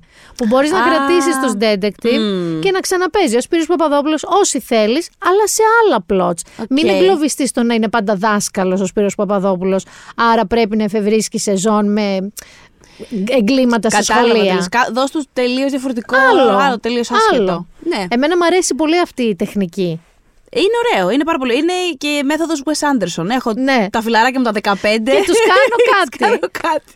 Για πες Ε, λοιπόν, αυτό είναι πόσα επεισόδια κλασικά εκεί 8-10. Εκεί. Ε, και επειδή πρέ- ξέχασα πριν να το πω, για όσους αγαπάνε πολύ τα Star Wars, έχουμε και Mark Hamill. Ε, καινούριο στην οικογένεια του Flanagan και τον επόμενο πάρα πολύ γιατί έχει υποδηθεί το Joker σε video games. Απίστευτα επιτυχημένο. Ο Hamill είναι, μπορεί να είναι και ο καλύτερος ρόλος του εκείνος. Οπότε σε horror τον βλέπω πάρα πολύ. Εγώ Και περιμένω. περιμένω πάρα πολύ να τον δω. Ε, κάτι νομίζω που θα αγγίξει πάρα πολύ κόσμο αυτό που ακούει αυτό το podcast, Ναι. νομίζω. Είναι, αν το πάνε τουλάχιστον όπως φαίνεται, είναι το Lessons in Chemistry. Είναι μία ντραμεντή με την Brie Larson, είναι η κυριούλα που παίζει τη Mrs. Marvel. Τη Mrs. Marvel, ναι. Μπράβο. Ε, η οποία είμαστε στα 50s και είναι η πιο έξυπνη υπάλληλος στο χημείο που δουλεύει. Που δουλεύει. Μένει όμως έγκυος, οπότε φυσικά τον Απολύουν, γιατί, την Απολύουν γιατί μιλάμε για τα 50s. Ναι, ενώ Ε, τώρα νομίζω δεν συμβαίνει. Ε, πες μου τώρα εσύ. Ναι, Ναι. απλά. Εδώ έχω- δεν την προσλαμβάνουν καν. Αυτό. Άμα είναι σε ένα παραγωγική Τουλάχιστον ηλικία. έχουμε ένα νόμο τώρα. Τότε δεν υπήρχε καν το legislation Και απλά, κάπως ναι, την τυπικά να- απέλυσαν. Και απλά την απολύουνε. Και εκείνη, μέσα από διαδικασίες που θα δούμε, ε, βρίσκεται με μία τηλεοπτική εκπομπή μαγειρικής. που μπορείς να πεις ότι έχει και μια σχέση με τη χημεία με έναν τρόπο. Όποιος έχει Εντάξει. προσπαθήσει ειδικά να μαγειρέψει γλυκό, Ναι. καταλαβαίνω ότι λίγο να παρεκκλίνει. Τίποτα. τίποτα. Ρευστό, δεν πίζει δεν ποτέ. τρώγεται Τίποτα. ακριβώς αυτό.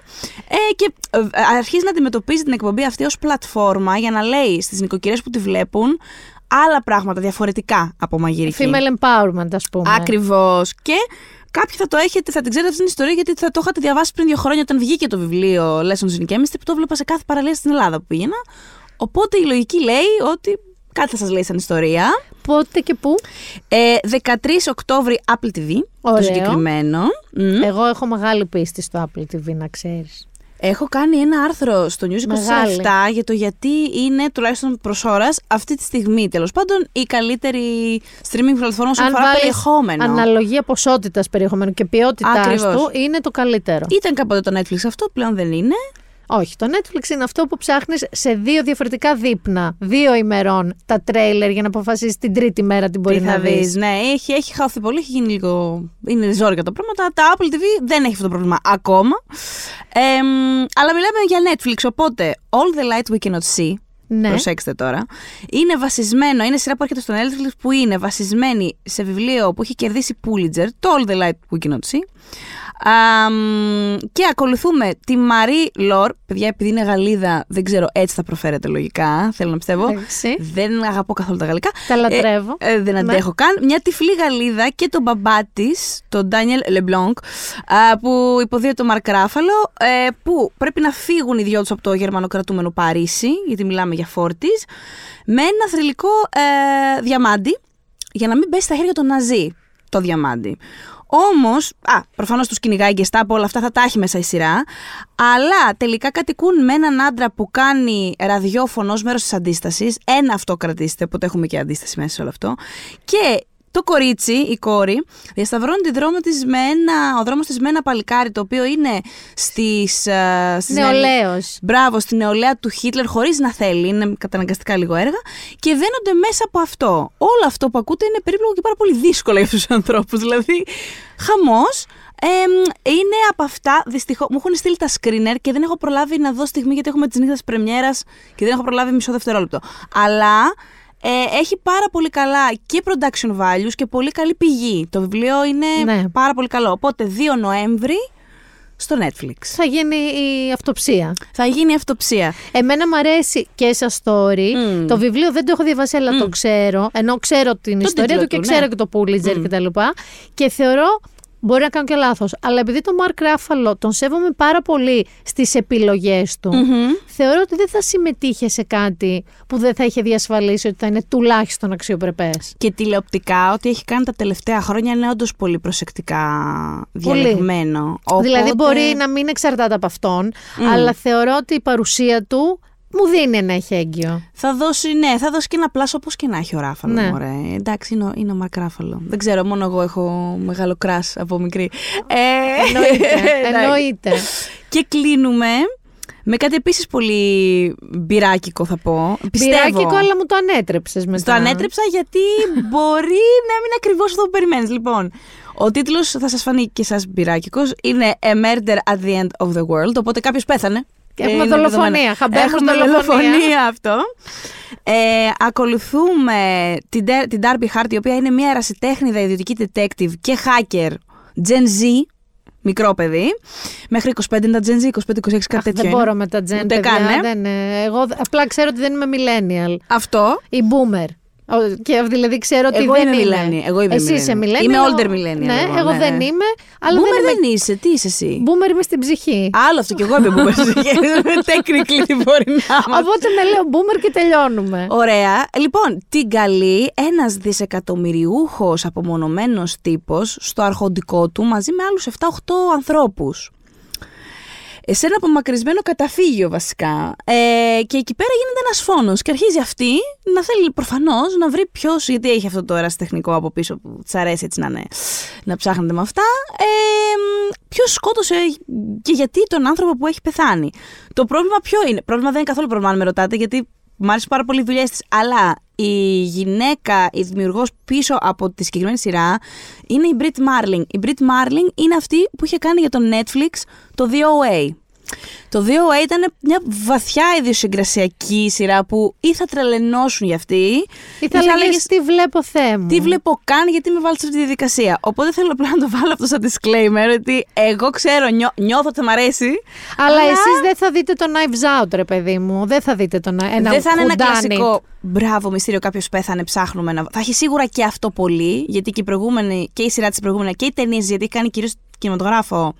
Ε, έχει πάντα μια δομή σε αυτό που κάνει και όντως ένα endpoint. Δηλαδή, όντως θα ψάχνουμε όντως ποιος σκότωσε ποιον, αλλά δεν θα είναι, θα, θα είναι σίγουρα κάτι αλούτερο. να το- Κάτι αλαφροίσκετο. Αυτό νομίζω. το αλαφροίσκιο το crime που ακούγεται ωραίο. Αυτό το περιμένουν στην Αμερική 14 Νοέμβρη στο Hulu, που σημαίνει ότι θα έρθει σίγουρα Disney Plus. Απλά καμιά φορά μεσολαβούν 3-4 εβδομάδες. Ναι, ναι, ναι. Οπότε μέχρι τέλος της χρονιάς θα το βρούμε στο Disney Plus. Ωραία. Κοίταξε να δεις, δεν μας απογοήτευσες. Μας έδωσες από όλα τα είδη. Και κοινωνικά Ε, ναι. και μεταφορές βιβλίων και horror και, Και crime animation. και animation. Καμιά κομμωδία κομμωδία δεν έχουμε. Όχι, θα έλεγα. Εκτός αν μιλάμε για κάποιε που επιστρέφουν που. Ναι, ας πούμε, ας πούμε, το Abbott Elementary έχει πρόβλημα με, τη, με την απεργία, δεν Μ' επιστρέφει. άρεσε εμένα αυτό. Μη είχες πείσει. Φανταστικό Το, δηλαδή είναι. με το που έβγαιναν καινούργια επεισόδια έτρεχα να τα δω. Ναι, ναι, ναι. Όχι, κομμωδία αυτή τη στιγμή. Ε, Κοίτα, το Κραπόπολης είναι through and through Ναι. κομμωδία. Ωραία, Ε, να. Να. Ναι, για να γελάσουμε πολύ, χαχά να κάνουμε, ας πούμε, θα είναι αυτό. Ωραία. Και βλέπουμε, και βλέπουμε, γιατί δεν έχουν ανακοινωθεί κιόλα, μην νομίζετε. Επειδή γίνεται ένα χάος. Κοίτα, έχει καλό, ε, καλή φθινοπορεινή σεζόν γιατί έχει και διάφορες τύπου sex, ε, sex education, δηλαδή Mm. και κάποια που επανέρχονται ή τελειώνουν. Ή... Έχει πράγμα ακόμα. Οπότε μας λες και αυτά τα καινούρια που πολύ με ενδιαφέρουν και θα τα πούμε στον απολογισμό του χρόνου. Οπότε Δεκέμβρη ξανά εδώ. Εννοείται. Ευχαριστώ πολύ για την Ευχαριστώ πρόσκληση. Ιωσήφινη μου. Και αφού σας δώσαμε πλήρη λίστα, δεν πιστεύω να έχετε παράπονο, από όλα είχε ο μπαχτσές της Ιωσήφινας, εγώ τη λέω Ιωσήφινη να ξέρετε, του Ιωσήφινίου λοιπόν, έρχεται καιρό του βιβλίου. Παιδιά, το βιβλίο που θα σας προτείνω δεν είναι καθόλου ευχάριστο, είναι τρομακτικό, είναι βιβλίο όχι τρόμου, ούτε crime, μη χαίρεστε, που δεν θα βγάλετε από το μυαλό σας με την καμία και είναι ένα βιβλίο που μόλις κυκλοφόρησε, τώρα την τρίτη που πέρασε και εγώ είχα την τύχη να το έχω στα χέρια μου την Παρασκευή, είναι από τις εκδόσεις Δώμα, είναι από τον Μπενχαμίν Λαμπατούτ, ένα πολύ γνωστό και αγαπημένο συγγραφέα και λέγεται Maniac. Θα σας πω περί τίνος πρόκειται, κανονικά θα μπορούσα να το βάλουμε στην κατηγορία με τα ρομπότ, με το artificial intelligence που λέμε, αλλά δεν θα το κάνω έτσι, γιατί είναι πολύ σοβαρά τα πράγματα. Σας διαβάζω λίγο από το πιστόφυλλο. Έλεγαν πως αποτελούσε απόδειξη για την ύπαρξη εξωγήινης ζωής. Μεταμόρφωσε σχεδόν κάθε επιστημονικό κλάδο με τον οποίο καταπιάστηκε. Τα μαθηματικά, τη φυσική, τα οικονομικά, τη βιολογία, την επιστήμη των υπολογιστών. Ο Τζον Φον Νόιμαν ήταν για πολλούς η μεγαλύτερη ιδιοφυΐα του 20ου αιώνα. Με τον Μάνιακ, τον υπολογιστή που κατασκεύασε και ο οποίος αποτέλεσε το πρότυπο για όλους τους κατοπινούς υπολογιστές, ο Φον Νόιμαν έθεσε δύο στόχους. Να φτιάξει ένα όπλο ικανό να καταστρέψει τη ζωή πάνω στη γη και να εφεύρει ένα νέο είδος ζωής. Ο πρώτος στόχος επιτεύχθηκε. Χάρη στους υπολογισμούς του Μάνιακ, το 1952 διεξήχθη με επιτυχία η πρώτη δοκιμή της βόμβας υδρογόνου, ενός τέρατος χίλιες φορές ισχυρότερο από τη βόμβα που έπεσε στη Χειροσύμα. Η νέα ζωή που είχε οραματιστεί ο Φων Νόιμαν θα ήταν τεχνητή και θα ήταν νοήμων. Θα μπορούσε να σκέφτεται, να μιλάει, να γράφει, θα μπορούσε να αναπαράγεται πάνω μου και να παίζει σαν παιδί. Κρατήστε αυτή την ατάκα, να παίζει σαν παιδί. Από τη διανοητική φρενίτιδα της Ευρώπης του Μεσοπολέμου μέχρι το πρόγραμμα Μανχάταν και από το ψυχροπολεμικό δόγμα της αμοιβαίας εξασφαλισμένης καταστροφής έως την αναμέτρηση του Νοτιοκορεάτη Grand Maître Lee Sentol με την τεχνητή νοημοσύνη του AlphaGo, το Μάνιακ μιλά για τους εφιάλτες που γεννήθηκαν μέσα από τα τρελά όνειρα της λογικής, διηγούμενο την ιστορία της νέας θεότητας που έπλασε ο άνθρωπος και η οποία σήμερα, μαντέψτε, απειλεί να τον αντικαταστήσει. Και επειδή πάντα σας διαβάζω και μερικές έτσι, κριτικές όταν αυτές αξίζουν τον κόπο, η Telegraph έγραψε ο σημαντικότερος λατινοαμερικανός συγγραφέας μετά τον Μπόρχες ένα λαμπρό εγκεφαλικό μυθιστόρημα, ένα θαύμα. Το New Scientist έγραψε ένα σκοτεινό παράξενο έργο μυθοπλασίας, μια βαρισίμαντη προειδοποίηση για τις συνέπειες της επιστήμης. Οι Times έγραψαν το τρομακτικό αίσθημα του να κινείσαι στο χείλος της αβίσου.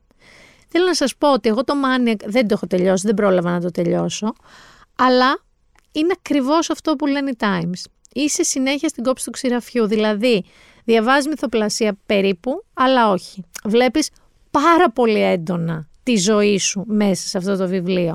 Και τη ζωή σου όχι σε χίλια χρόνια από τώρα που ούτε που σε νοιάζει, δεν υπάρχουν ούτε τα κοκαλά σου. Όχι, όχι, όχι.